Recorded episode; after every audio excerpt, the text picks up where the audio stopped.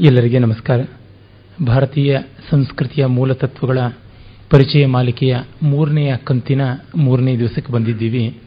ನಿನ್ನೆ ದಿವಸ ತೈತ್ರಿಯ ಉಪನಿಷತ್ತಿನ ಶಿಕ್ಷಾವಲ್ಲಿಯನ್ನು ಗಮನಿಸಿದ್ವಿ.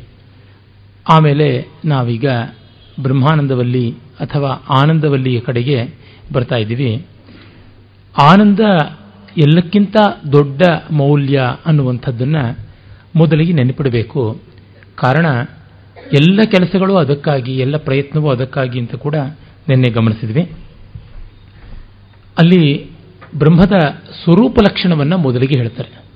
ಸಾಮಾನ್ಯವಾಗಿ ಈ ರೀತಿಯಾದ ಲಕ್ಷಣ ಹೆಚ್ಚಾಗಿ ಎಲ್ಲಿಯೂ ಕಂಡು ಬರೋದಿಲ್ಲ ಬ್ರಹ್ಮವಿದಾಪ್ನೋತಿ ಪರಂ ಅಂತನ್ನುವಲ್ಲಿ ಸತ್ಯಂ ಜ್ಞಾನಂ ಅನಂತಂ ಬ್ರಹ್ಮ ಅಂತ ಸತ್ಯ, ಜ್ಞಾನ, ಅನಂತತೆ ಬ್ರಹ್ಮದ ಸ್ವರೂಪ ಲಕ್ಷಣ. ಆಚಾರ್ಯರುಗಳು ಸ್ವರೂಪ ಲಕ್ಷಣ ಮತ್ತು ತಟಸ್ಥ ಲಕ್ಷಣ ಅಂತ ಎರಡನ್ನು ಹೇಳ್ತಾರೆ. ತಟಸ್ಥ ಲಕ್ಷಣ ಅಂತ ಹೇಳುವಾಗ ಇನ್ನು ಮಿಕ್ಕ ಗೌಣವಾದಂಥ ವಿವರಗಳು ಬರಬಹುದು.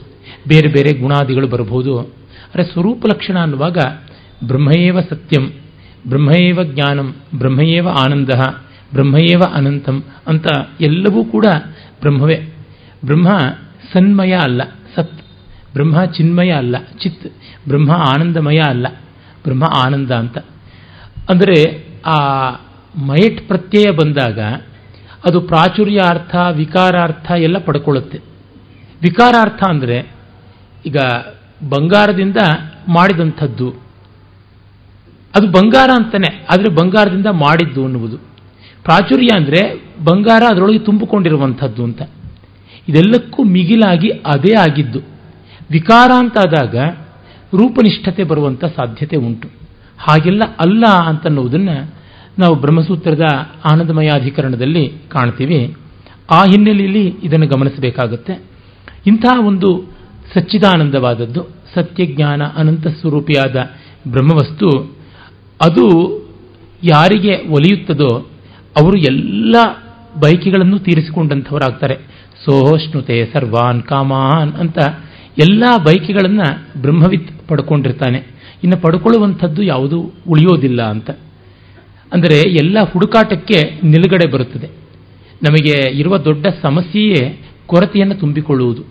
ಅಪೂರ್ಣತೆಯನ್ನು ತುಂಬಿಕೊಳ್ಳುವುದು ಅಂತಂದರೆ ಅಪ್ತಕಾಮನಿಗೆ ಸಾಧ್ಯ, ಇನ್ಯಾರಿಗೂ ಅಲ್ಲ ಅಂತ. ಇದನ್ನು ಹೇಳಿದ ಮೇಲೆ ಜಗತ್ ಸ್ವರೂಪವನ್ನು ಹೇಳುವಾಗ ಜಗತ್ ಸೃಷ್ಟಿಯ ವಿಷಯವನ್ನು ಹೇಳ್ತಾರೆ. ಬಹಳ ಪ್ರಸಿದ್ಧವಾದಂಥದ್ದು.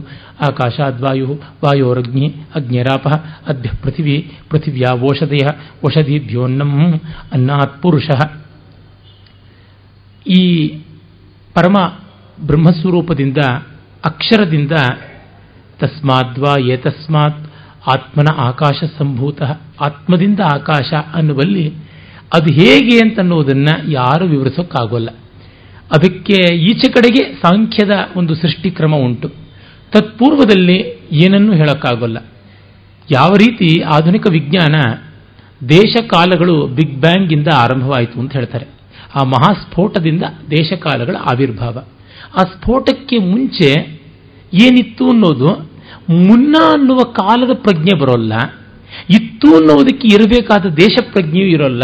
ಆಗ ದೇಶಕಾಲಾಧೀನವಾದಂತಹ ಅಸ್ತಿ, ಆಸೀತ್, ಭವಿಷ್ಯತಿ ಅನ್ನುವಂಥದ್ದಕ್ಕೆಲ್ಲ ಇದೆ ಇರುತ್ತದೆ, ಇತ್ತು ಅನ್ನುವುದಕ್ಕೆಲ್ಲ ಎಲ್ಲಿ ಅವಕಾಶ? ಈ ಕಾರಣದಿಂದಲೇ ಅವಿದ್ಯೆ ಅಂತ ಹೇಳಿದ ಮೇಲೆ ಅದಕ್ಕೆ ಕಾರಣ ಏನು ಅಂತ ಹೇಳೋಕ್ಕಾಗಲ್ಲ. ಕಾರಣ ಅವಿದ್ಯೆಯೇ ಕಾರ್ಯಕಾರಣ ಭಾವದ ತವರು. ಕಾರ್ಯಕಾರಣ ಭಾವದ ಗಂಗೋತ್ತರಿ ಅದು ಫೌಂಟನ್ ಹೆಡ್ ಆಫ್ ಕಾಸೇಷನ್ ಅದಕ್ಕೆ ಹಿಂದೆ ಇದ್ದಂಥ ಸ್ಥಿತಿಯನ್ನು ಹೇಗೆ ವರ್ಣನೆ ಮಾಡುವುದು? ಯಾವ ರೀತಿ ನಿರ್ಮಿಸುವುದು? ತುಂಬ ಕಷ್ಟ. ಯಾರಿಗೂ ಆಗದೇ ಇರುವುದು. ಅದರಿಂದ ತತ್ಪೂರ್ವದಲ್ಲಿ ಏನನ್ನೂ ಕುರಿತು ಯಾವುದರ ಬಗೆಗೂ ಕೂಡ ಹೇಳುವುದಕ್ಕೆ ಆಗುವುದಿಲ್ಲ. ಯಾಕೆ? ತರ್ಕಕ್ಕೆ ಕಾರಣಗಳಿಗೆ ಮೀರಿದಂಥದ್ದು ಅಂತ. ಆದರೆ ಇಲ್ಲಿ ಉಪಲಕ್ಷಣವಾಗಿ ಆಕಾಶ ಬಂತು ಆತ್ಮದಿಂದ ಅಂತ. ವಸ್ತುತಃ ಇದೆಲ್ಲವೂ ಬ್ರಹ್ಮವೇ ಬ್ರಹ್ಮದ ತೋರಿಕೆಯೇ ವಿವರ್ತವೇ ಆದದ್ದು. ಆದರೆ ನಮಗೆ ಸೃಷ್ಟಿ ಅನ್ನೋದೊಂದು ಪರಮಾರ್ಥವಾಗಿ ಇಲ್ಲದಿದ್ದರೂ ಒಂದು ವ್ಯವಸ್ಥೆ ಬೇಕು. ನ ಸೃಷ್ಟ್ಯಾಂ ಪರಮಾರ್ಥತ ಅನ್ನುವ ಮಾತು ಮತ್ತೆ ಮತ್ತೆ ಬರುತ್ತೆ. ಆದರೆ ಅದು ಪರಮಾರ್ಥವಲ್ಲದೇ ಇದ್ದರೂ ನಮಗೆ ಅನಿವಾರ್ಯವಾಗಿ ಕ್ಷಣ ಕ್ಷಣಕ್ಕೂ ಎಡೆತಾಗ್ತಾ ಇರೋದ್ರಿಂದ ನಾವು ಅದಕ್ಕೊಂದು ಕಾರಣವನ್ನು ಕೊಡಬೇಕಾಗುತ್ತೆ. ಎಷ್ಟೋ ವಿಷಯಗಳ ಬಗ್ಗೆ ನಾವು ಚರ್ಚೆ ಮಾಡ್ತೀವಿ. ಕಡೆಗೆ ಬಗೆಹರಿಯುವಂಥದ್ದಲ್ಲ ಯಾತಕ್ಕೆ ನಾವು ನಿಲ್ಲಿಸ್ತೀವಿ? ಬಾಯಿಗೆ ನೋವಾಯಿತು ಅಂತ. ಬುದ್ಧಿಗೆ ಶ್ರಮವಾಯಿತು ಅಂತ ನಿಲ್ಲಿಸ್ತೀವಿ ಹೊರತು, ಚರ್ಚೆಗೆ ಕೊನೆ ಆಯಿತು ಅಂತಲ್ಲ, ವಿಚಾರದ ತೀರ್ಮಾನ ಆಯಿತು ಅಂತಲ್ಲ, ನಮ್ಮ ಶ್ರಾಂತಿಯಿಂದ ನಾವು ನಿಲುಗಡೆ ಮಾಡಿಕೊಳ್ಳುವುದು. ಕಾಳಿದಾಸನ ರಘುವಂಶದ ವಿಷ್ಣು ಸ್ತುತಿ ಬರುತ್ತಲ್ಲ, ಹತ್ತನೇ ಸರ್ಗದಲ್ಲಿ, ಆಗ ನಾವು ಇಲ್ಲಿಂದ ಮಾತನ್ನು ವಿರಮಿಸ್ತೀವಿ. ಯಾಕೆ? ನಿನ್ನ ಗುಣಕೀರ್ತನೆಗಳ ಸ್ತುತಿ ನಿಲ್ಲಿಸೋದಕ್ಕೆ ಕಾರಣ, ನಿನ್ನ ಗುಣಗಳ ಮುಗಿತಾಯ ಅಂತಲ್ಲ, ನಮ್ಮ ಶಕ್ತಿಯ ಮುಗಿತಾಯ, ನಗುಣಾನಾಂ ಏತ್ತಯ. ಈ ಗುಣಗಳ ಮಿತಿಕರಣ ಅಲ್ಲ, ನಮ್ಮ ಶಕ್ತಿಯ ಮಿತಿಕರಣ ಅಂತ. ಹಾಗೆ ನಮ್ಮ ಬುದ್ಧಿ ಬಳಲಿದ ಮೇಲೆ ತರ್ಕ ನಿಲ್ಲುತ್ತೆ ಹೊರತು, ತರ್ಕ ತಾನಾಗಿ ನಿಲ್ಲುವಂಥದ್ದೇ ಅಲ್ಲ. ತದೇತದ್ ಭೂಷಣಂ ನಾಮ ತರ್ಕಸ್ಯ ಅಪ್ರತಿಷ್ಠಿತತ್ವಂ ಅಂತ ಹೇಳ್ತಾರಲ್ಲ. ತರ್ಕದ ಅಪ್ರತಿಷ್ಠೆಯೇ ಅದಕ್ಕೆ ಒಂದು ಅಲಂಕಾರ. ಕೊನೆಯಿಲ್ಲದೆ ಮುಂದುವರಿಯುತ್ತಲೇ ಇರುತ್ತೆ. ಆದರೆ ನಮಗೆ ಪ್ರಾಕ್ಟಿಕಲ್ ಆಗಿ, ವ್ಯಾವಹಾರಿಕವಾಗಿ ಯಾವುದೋ ಒಂದು ವರ್ಕಿಂಗ್ ಮಾಡೆಲ್ ಅಂತೀವಲ್ಲ, ಅದು ಬೇಕಾಗುತ್ತದೆ. ಆ ವರ್ಕಿಂಗ್ ಮಾಡೆಲ್ ಅನ್ನುವಂಥದ್ದು ನಿರ್ವಾಹ್ಯವಾದ ಒಂದು ಮಾದರಿಗೋಸ್ಕರ ಕಷ್ಟಪಡ್ತೀವಿ. ಆ ಮಾದರಿ ಸಿದ್ಧಿಸಿತೋ ಸಾಕು. ಅಷ್ಟಕ್ಕೆ ನಾವು ಮುಂದುವರೆದು ಇನ್ನೇನು ಬೇಡ ಅಂತೀವಿ. ಅದು ನಮ್ಮ ಮಟ್ಟಕ್ಕೆ, ಮಿಕ್ಕವರಿಗೆ ಅಲ್ಲ. ನಾವು ನಮ್ಮ ಮಟ್ಟಕ್ಕೆ ನೆಮ್ಮದಿಯನ್ನು ಪಡ್ಕೊಂಡೇವೋ ಏನೋ. ಅದು ಕಷ್ಟ ಸಾಧ್ಯವೇ. ಇನ್ನು ಜಗತ್ತಿಗೆ ಕೊಡ್ತೀವಿ ಅನ್ನೋದು ತುಂಬ ದುಸ್ಸಾಹಸದ ಮಾತಾಗುತ್ತೆ. ನಮ್ಮ ಮಟ್ಟಿಗೆ ಪಡ್ಕೊಂಡ ನೆಮ್ಮದಿ ಎಷ್ಟು ದುರ್ಬಲವಾದದ್ದು, ಎಷ್ಟು ಹುಸಿಯಾದದ್ದಾಗಿರುತ್ತೆ ಅಂದರೆ ನಾಲ್ಕು ಪ್ರಶ್ನೆಗಳು ದಾಳಿ ಮಾಡಿದ್ರೆ ಸಾಕು, ನಾಲ್ಕು ಘಟನೆಗಳು ಪ್ರತಿಕೂಲವಾಗಿ ನಡೆದರೆ ಸಾಕು, ನಮ್ಮ ಕನ್ವಿಕ್ಷನ್ಸು ನಮ್ಮ ನೆಮ್ಮದಿಗಳು, ನಿಶ್ಚಯಗಳು ಅಲ್ಲಾಡಿ ಬಿಡುತ್ತೆ ಜರ್ಜರಿತವಾಗೋಗ್ಬಿಡುತ್ತೆ ಎಂತೆಂಥವರಿಗೆ, ಎಂತೆಂಥ ಶ್ರದ್ಧೆಗಳಿಟ್ಟುಕೊಂಡವರಿಗೆ ಅದಕ್ಕೆ ಪ್ರತಿಕೂಲವಾದ ಸಂದರ್ಭ ಬಂದಾಗ ಏನಾಗ್ಬಿಡುತ್ತೆ ಅಂತ ಹೇಳೋದಕ್ಕಾಗೋದಿಲ್ಲ. ಅಷ್ಟು ಯುದ್ಧ ಮಾಡ್ತೀನಿ ಅಂತ ತೀರ್ಮಾನವಾಗಿ ಬಂದ ಅರ್ಜುನನ ಗತಿ ಏನಾಯಿತು? ಇದನ್ನು ನಾವು ಕಂಡಿದ್ದೀವಿ. ಶ್ರೀರಾಮನಂಥ ರಾಮ, ಅವನು ವನವಾಸಕ್ಕೆ ಧೈರ್ಯವಾಗಿ ಹೊರಡುವಾಗ ತಾಯಿ ಕೈಕೇಯಿಯನ್ನು ಒಂದು ಸ್ವಲ್ಪವೂ ಆಕ್ಷೇಪ ಮಾಡದೇ ಇದ್ದವನು. ವಿರಾಧನ ಕೈನಲ್ಲಿ ಸೀತೆ ಸಿಕ್ಕಾಗ ಗೋಳಾಡೋದೇನೋ? ಅಥವಾ ಸೀತಾಪರಣವಾದ ಮೇಲಿಂದ ಸಂಕಟ ಪಡುವುದೇನೋ? ಹಾಗೆ ಹೇಳ್ಕೊಳ್ತಾನೆ ಅಂದರೆ ವಿವಶತೆ ಉಂಟಾಗುತ್ತದೆ. ಅರಣ್ಯ ಪ್ರವೇಶ ಮಾಡಿದ ರಾತ್ರಿಯೇ ಹೇಳ್ಕೊಳ್ತಾನೆ. ಇಂಥ ವಿನಯಶಾಲಿಯಾದ ಮಗ ಇದ್ದಾಗಲೂ ನನ್ನ ತಂದೆ ಹೆಂಡತಿಯ ಮಾತನ್ನೇ ನಚ್ಚಿಕೊಂಡು ಬಂದಿದ್ದಾನೆ ಅಂತಂದರೆ ಅರ್ಥಕಾಮಗಳು ಧರ್ಮಕ್ಕಿಂತ ಮಿಗಿಲಾದದ್ದು ಲೋಕದಲ್ಲಿ ಅನ್ನೋದು ತೀರ್ಮಾನವಾಗ್ತಾ ಇದೆ ಅಂತ. ಆ ವಿವಶತೆ ಸ್ಥಾಯಿ ಅಲ್ಲ ಹಾಗೆ ಬಂದು ಹೋಗುವಂಥದ್ದು. ನೆಗಡಿ, ಕೆಮ್ಮು, ಜ್ವರ, ಫ್ಲೂ ಇದನ್ನು ದೊಡ್ಡ ಮಹಾಮಾರಿಗಳು ಅಂತ ಕರೆಯೋಲ್ಲ. ಆದರೆ ಆರೋಗ್ಯಶಾಲಿ ಅಂತ ಅನ್ಬೇಕಾದ್ರೆ ಅದು ಇಲ್ಲ ಅಂತ ಅನ್ನೋದನ್ನು ಹೇಳಬೇಕು ಅನ್ನುವ ಹೈಪರ್ ಕ್ರಿಟಿಕಲ್ ಆದಂಥ ಅನಾಲಿಸಿಸ್ ಮಾಡಿದ್ರೆ ಎಲ್ಲಿಗೆ ಹೋಗಬೇಕು? ತುಂಬ ಕಷ್ಟ ಇದೆ. ಆ ಕಾರಣದಿಂದ ಒಂದು ವರ್ಕಿಂಗ್ ಮಾಡೆಲ್ ಅಂತಲೇ ಜಗತ್ತಿಗೆ ಕೊಡುವುದು. ವೇದಾಂತ ಬ್ರಹ್ಮದ ಬಗೆಗೆ ತೀರ್ಮಾನವಾಗಿ ಹೇಳಬಹುದು ಜಗತ್ತಿನ ಬಗ್ಗೆ ತೀರ್ಮಾನವಾಗಿ ಸ್ವರೂಪ ನಿರ್ಧಾರ ಮಾಡೋದು ತುಂಬ ಕಷ್ಟ ಆಗುತ್ತೆ. ಬ್ರಹ್ಮದೃಷ್ಟಿಯಿಂದ ಹೇಳಬೇಕಾಗುತ್ತದೆ. ಜಗದೃಷ್ಟಿಯಿಂದ ಜಗತ್ತಿನ ತೀರ್ಮಾನ ತುಂಬ ಕಷ್ಟ. ಯಾಕೆಂದರೆ ಎಷ್ಟು ಜನ ಇದ್ದಾರೋ ಎಷ್ಟು ಆಲೋಚನೆಗಳಿವೆಯೋ, ಎಷ್ಟು ಕ್ಷಣದ ಪ್ರತೀತಿ, ಅಂದರೆ ಪ್ರತಿಯೊಂದರ ತೋರುವಿಕೆ ಇದೆಯೋ, ಅಷ್ಟು ಬಗೆಯಾಗಿ ಜಗತ್ತಿನ ನಿರ್ವಚನ ಸಾಧ್ಯ, ಜೀವದ ನಿರ್ವಚನ ಸಾಧ್ಯ. ಆಕಾಶದಿಂದ ವಾಯು, ವಾಯುವಿನಿಂದ ಅಗ್ನಿ, ಅಗ್ನಿಯಿಂದ ಅಪ್, ಜಲ, ಅಲ್ಲಿಂದ ಪೃಥ್ವಿ, ಪೃಥ್ವಿಯಿಂದ ಔಷಧಿ ಸಸ್ಯಗಳು. ಆಮೇಲೆ ಅದರಿಂದ ಅನ್ನ, ಅನ್ನದಿಂದ ಪುರುಷ, ಜೀವ ಅನ್ನುವಂಥದ್ದೆಲ್ಲ ಬರುತ್ತೆ. ಹೀಗೆ ಸೃಷ್ಟಿ ವಿವರಗಳನ್ನು ಇಲ್ಲಿ ನಾವು ಬಹಳ ಚೆನ್ನಾಗಿ ನೋಡ್ತೀವಿ. ಮತ್ತೆ ಈ ಅನ್ನದ ಪಾರಮ್ಯ ಏನು ಅನ್ನುವಂಥದ್ದನ್ನು ಮುಂದುವರಿದು ಎರಡನೇ ಅನುವಾಕದಲ್ಲಿ ನಾವು ನೋಡ್ತೀವಿ. ಅನ್ನಾದ್ವೈ ಪ್ರಜಾ ಪ್ರಜಾಯಂತೆ ಅಂತ ಅನ್ನದಿಂದಲೇ ಎಲ್ಲವೂ ಆಗುತ್ತದೆ ಎನ್ನುವಾಗ ಬರೀ ಬೇಯಿಸಿದ ಅಕ್ಕಿಯ ಅನ್ನ ಅಂತನ್ನುವುದಲ್ಲ, ಎಲ್ಲ ಊರ್ಜಾ ಶಕ್ತಿಯಿಂದ ಆಗುವಂಥದ್ದು ಅನ್ನುವ ಭಾವ ಉಂಟು. ಮತ್ತು ಅನ್ನವೇ ಭೂತಗಳಲ್ಲಿ ಜ್ಯೇಷ್ಠವಾದದ್ದು, ಶ್ರೇಷ್ಠವಾದದ್ದು ಅಂತ ಹೇಳಿ ಅನ್ನದ ಪ್ರಶಂಸೆಯನ್ನು ನಾವು ಮುಂದೆ ಕೂಡ ನೋಡ್ತೀವಿ, ಇಲ್ಲೂ ಕೂಡ ನಾವು ಅದನ್ನು ಕಾಣುವಂಥದ್ದಾಗುತ್ತೆ. ಅದಾದ ಮೇಲೆ ಪ್ರಾಣದ ಕಡೆಗೆ ಹೋಗುತ್ತೆ. ಅನ್ನಮಯದ ಪಾರಮ್ಯವನ್ನು ಹೇಳಿ ಪ್ರಾಣಮಯದ್ದನ್ನು ಹೇಳುವುದಾಗುತ್ತೆ. ಅದಾದ ಮೇಲೆ ನಮಗೆ ಗಮನಕ್ಕೆ ಬರುವಂತೆ ಮನಸ್ಸಿನದು, ಆಮೇಲೆ ವಿಜ್ಞಾನದ್ದು ಹೀಗೆ ಬೆಳೆಯಬೇಕು ಅಂತ. ಆದರೆ ಅದನ್ನು ನಾವು ಭೃಗುವಲ್ಲಿಯಲ್ಲಿ ಕಾಣ್ತೀವಿ. ಇಲ್ಲಿ ಅದಷ್ಟಾದ ಮೇಲೆ ಬ್ರಹ್ಮದ ಒಂದು ವ್ಯಕ್ತೀಕರಣ ಯಾವ ರೀತಿ ಮಾತನ್ನ ಮನಸ್ಸನ್ನ ಮೀರಿದ್ದು ಅನ್ನುವಂಥದ್ದನ್ನು ನಾಲ್ಕನೇ ಅನುವಾಕದಲ್ಲಿ ಯಥೋವಾಚೋ ನಿವರ್ತಂತೆ ಅಪ್ರಾಪ್ಯ ಮನಸಾ ಸಹ ಅನ್ನುವಲ್ಲಿ ಮಾತಿಗೆ ಮೀರಿದಂಥದ್ದು ಆನಂದಂ ಬ್ರಹ್ಮಣೋ ವಿದ್ವಾನ್ನ ಬಿಭೇತಿ ಕದಾಚನ. ಆ ಆನಂದ ಎಂದೂ ಕೂಡ ಯಾವುದೇ ರೀತಿಯಿಂದಲೂ ಭೀತಿಯನ್ನು ಉಂಟು ಮಾಡುವಂಥದ್ದಲ್ಲ ಬ್ರಹ್ಮದ ಆನಂದ ಜ್ಞಾನ ಇದ್ದವನಿಗೆ ಭಯ ಮತ್ತು ಪುನರಾವರ್ತನೆ ಇಲ್ಲ ಅನ್ನುವ ಮಾತು ಬರುತ್ತೆ. ಕಾರಣ ಆನಂದದ ಅದ್ವಿತೀಯತೆಯನ್ನು ಕಂಡ ಮೇಲೆ ಅವನಿಗೆ ಭಯ ಎಲ್ಲಿಂದ? ಭಯದ ಮೂಲವೇ ಇರುವಂಥದ್ದು ಅನ್ಯ ವಸ್ತುವಿನಿಂದ. ಬ್ರಹ್ಮೇತರವಾದದ್ದು ಯಾವುದೂ ಇಲ್ಲ ಅಂದಾಗ ಭಯ ಹೇಗಿರುವುದಕ್ಕೆ ಸಾಧ್ಯ? ಆಮೇಲೆ ಈ ಬ್ರಹ್ಮವನ್ನ ಇಲ್ಲ ಅಂತನ್ನುವುದನ್ನು ಹೇಳೋದಕ್ಕೆ ಸಾಧ್ಯ ಇಲ್ಲ ಅನ್ನುವ ಮಾತು ಬರುತ್ತೆ.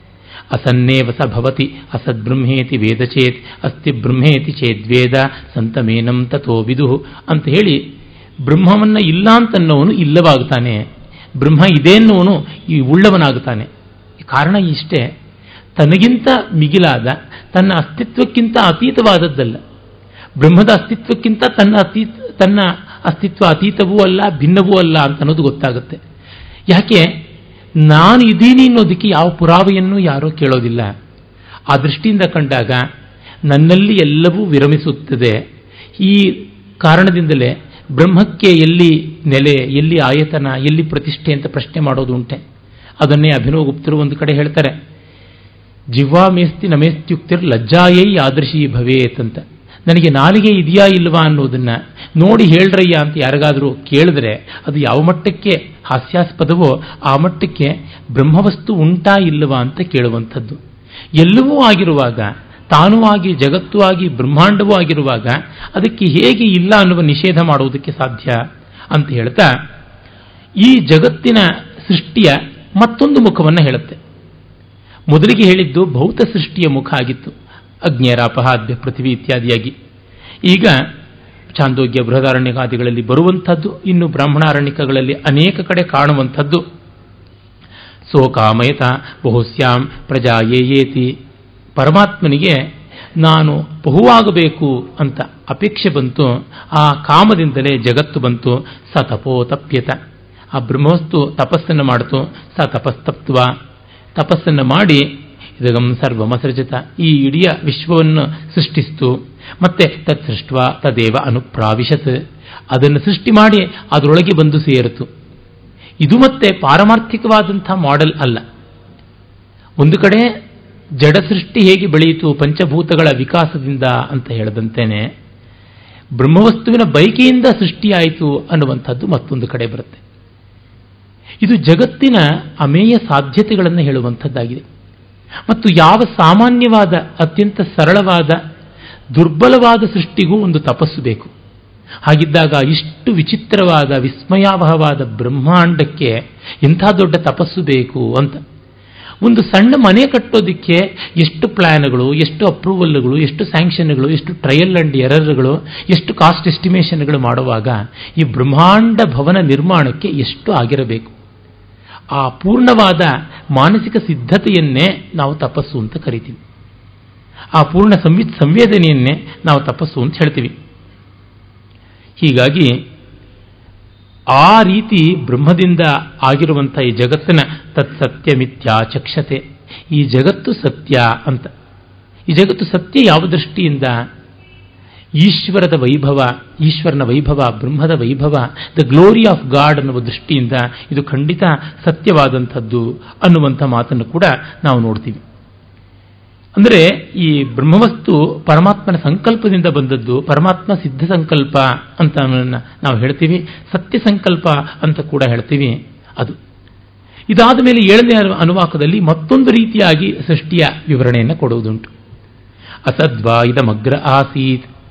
ಈ ಜಗತ್ತು ಬರುವುದಕ್ಕೆ ಮುಂಚೆ ಅಸತ್ತಿತ್ತು ಅಂದರೆ ಅವ್ಯಾಕೃತ ಅನ್ಡಿಫೈನ್ಡ್ ಆದಂತಹ ಒಂದು ವ್ಯವಸ್ಥೆ ಇತ್ತು ಅಂತ. ಋಗ್ವೇದವನ್ನು ನಾವು ನೋಡುವಾಗ ಸಂಹಿತೆಯಲ್ಲಿ ಆ ನಾಸದೀಯ ಸೂಕ್ತದಲ್ಲಿ ನಾವು ನೋಡ್ತೀವಲ್ಲ. ನಾಸದಾಸಿನ್ನೋ ಸದಾಸಿ ತದಾನೀಂ ಅಂತ.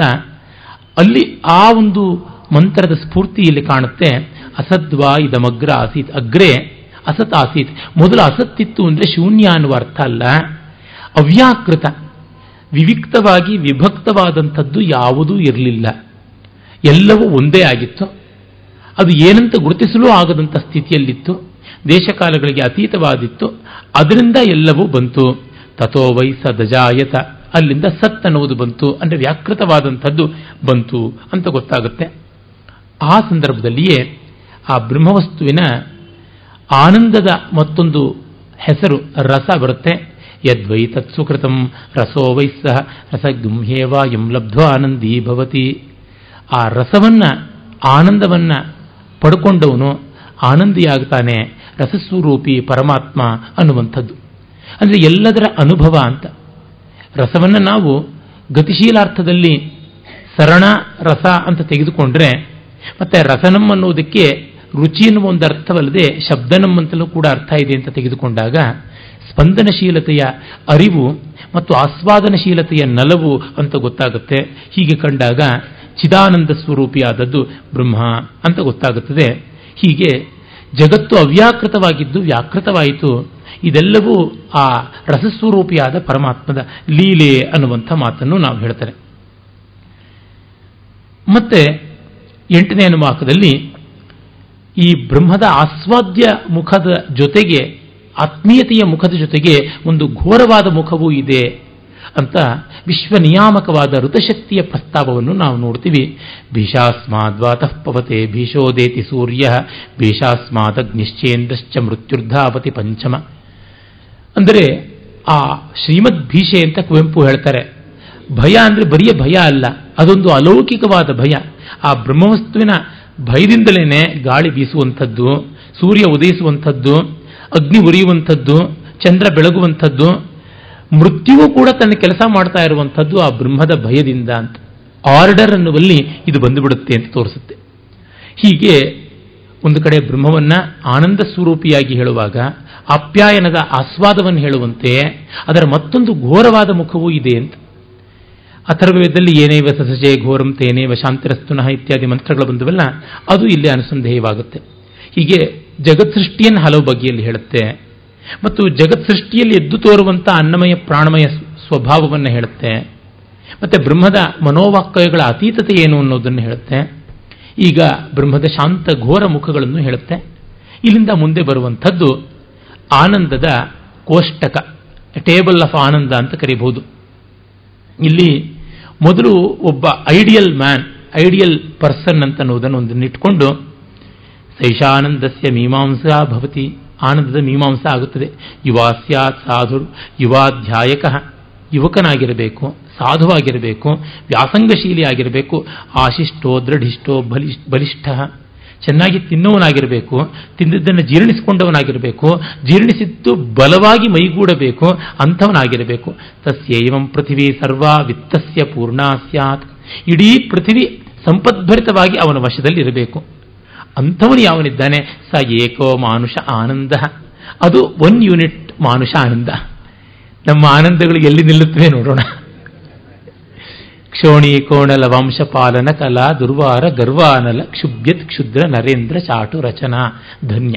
ಆ ಮಟ್ಟದ್ದು ನಮ್ಮದು ಅಂದರೆ ಇಡೀ ಜಗತ್ತು ಒಂದೆಲ್ಲ ಒಂದು ಪರಾಧೀನತೆಯನ್ನು ಹೊಂದಿರುತ್ತದೆ.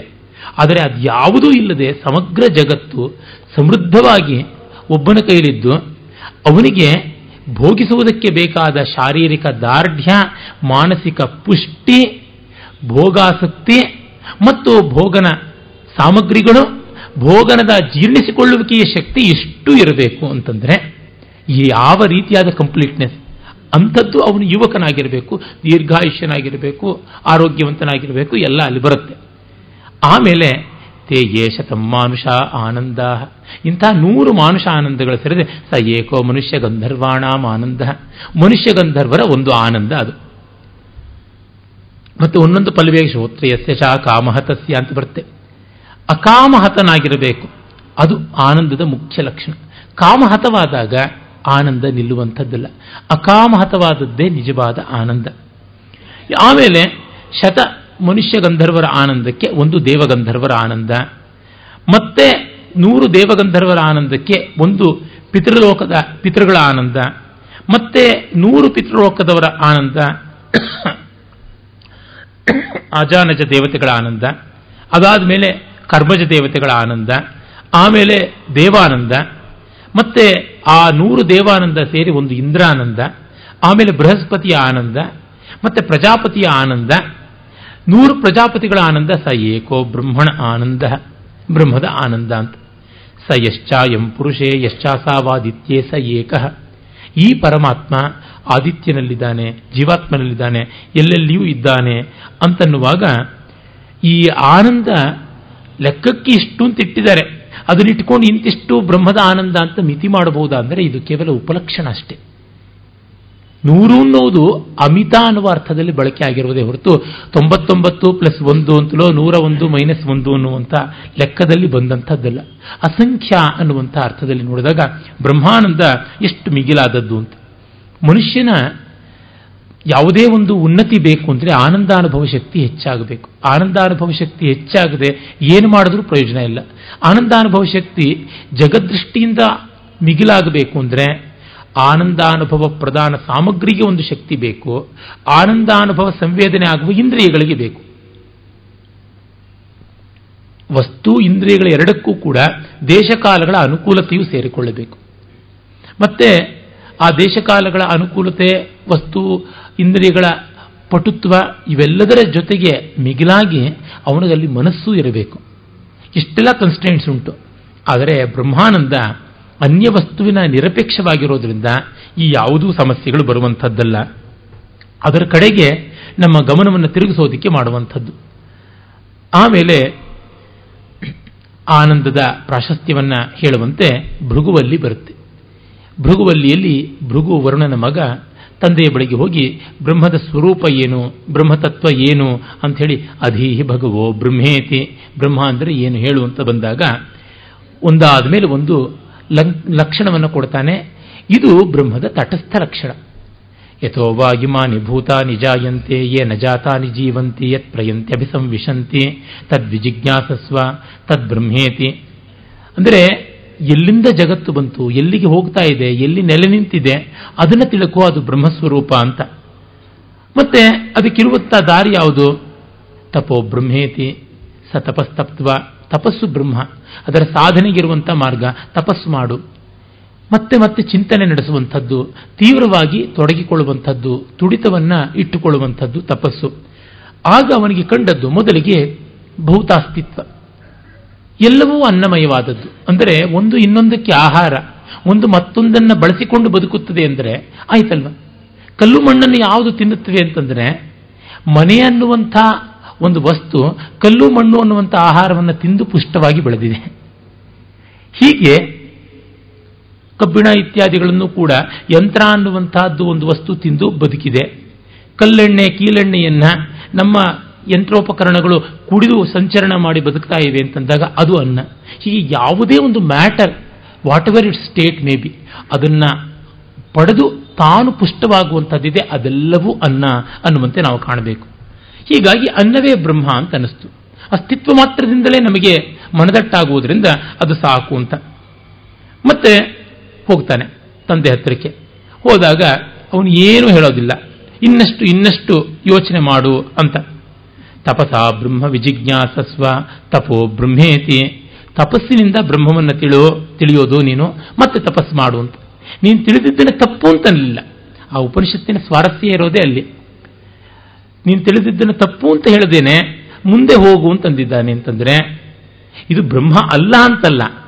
ಆದರೆ ಇದಿಷ್ಟೇ ಬ್ರಹ್ಮ ಅಲ್ಲ ಅಂತ. ಕಡೆಗೆ ಬಂದ ಮೇಲೆ ಅನ್ನವೂ ಬ್ರಹ್ಮವೇ, ಪ್ರಾಣವೂ ಬ್ರಹ್ಮವೇ, ಎಲ್ಲವೂ ಬ್ರಹ್ಮವೇ. ಆದರೆ ಒಳಗೆ ತಿಳಿಯುವ ಮುನ್ನ.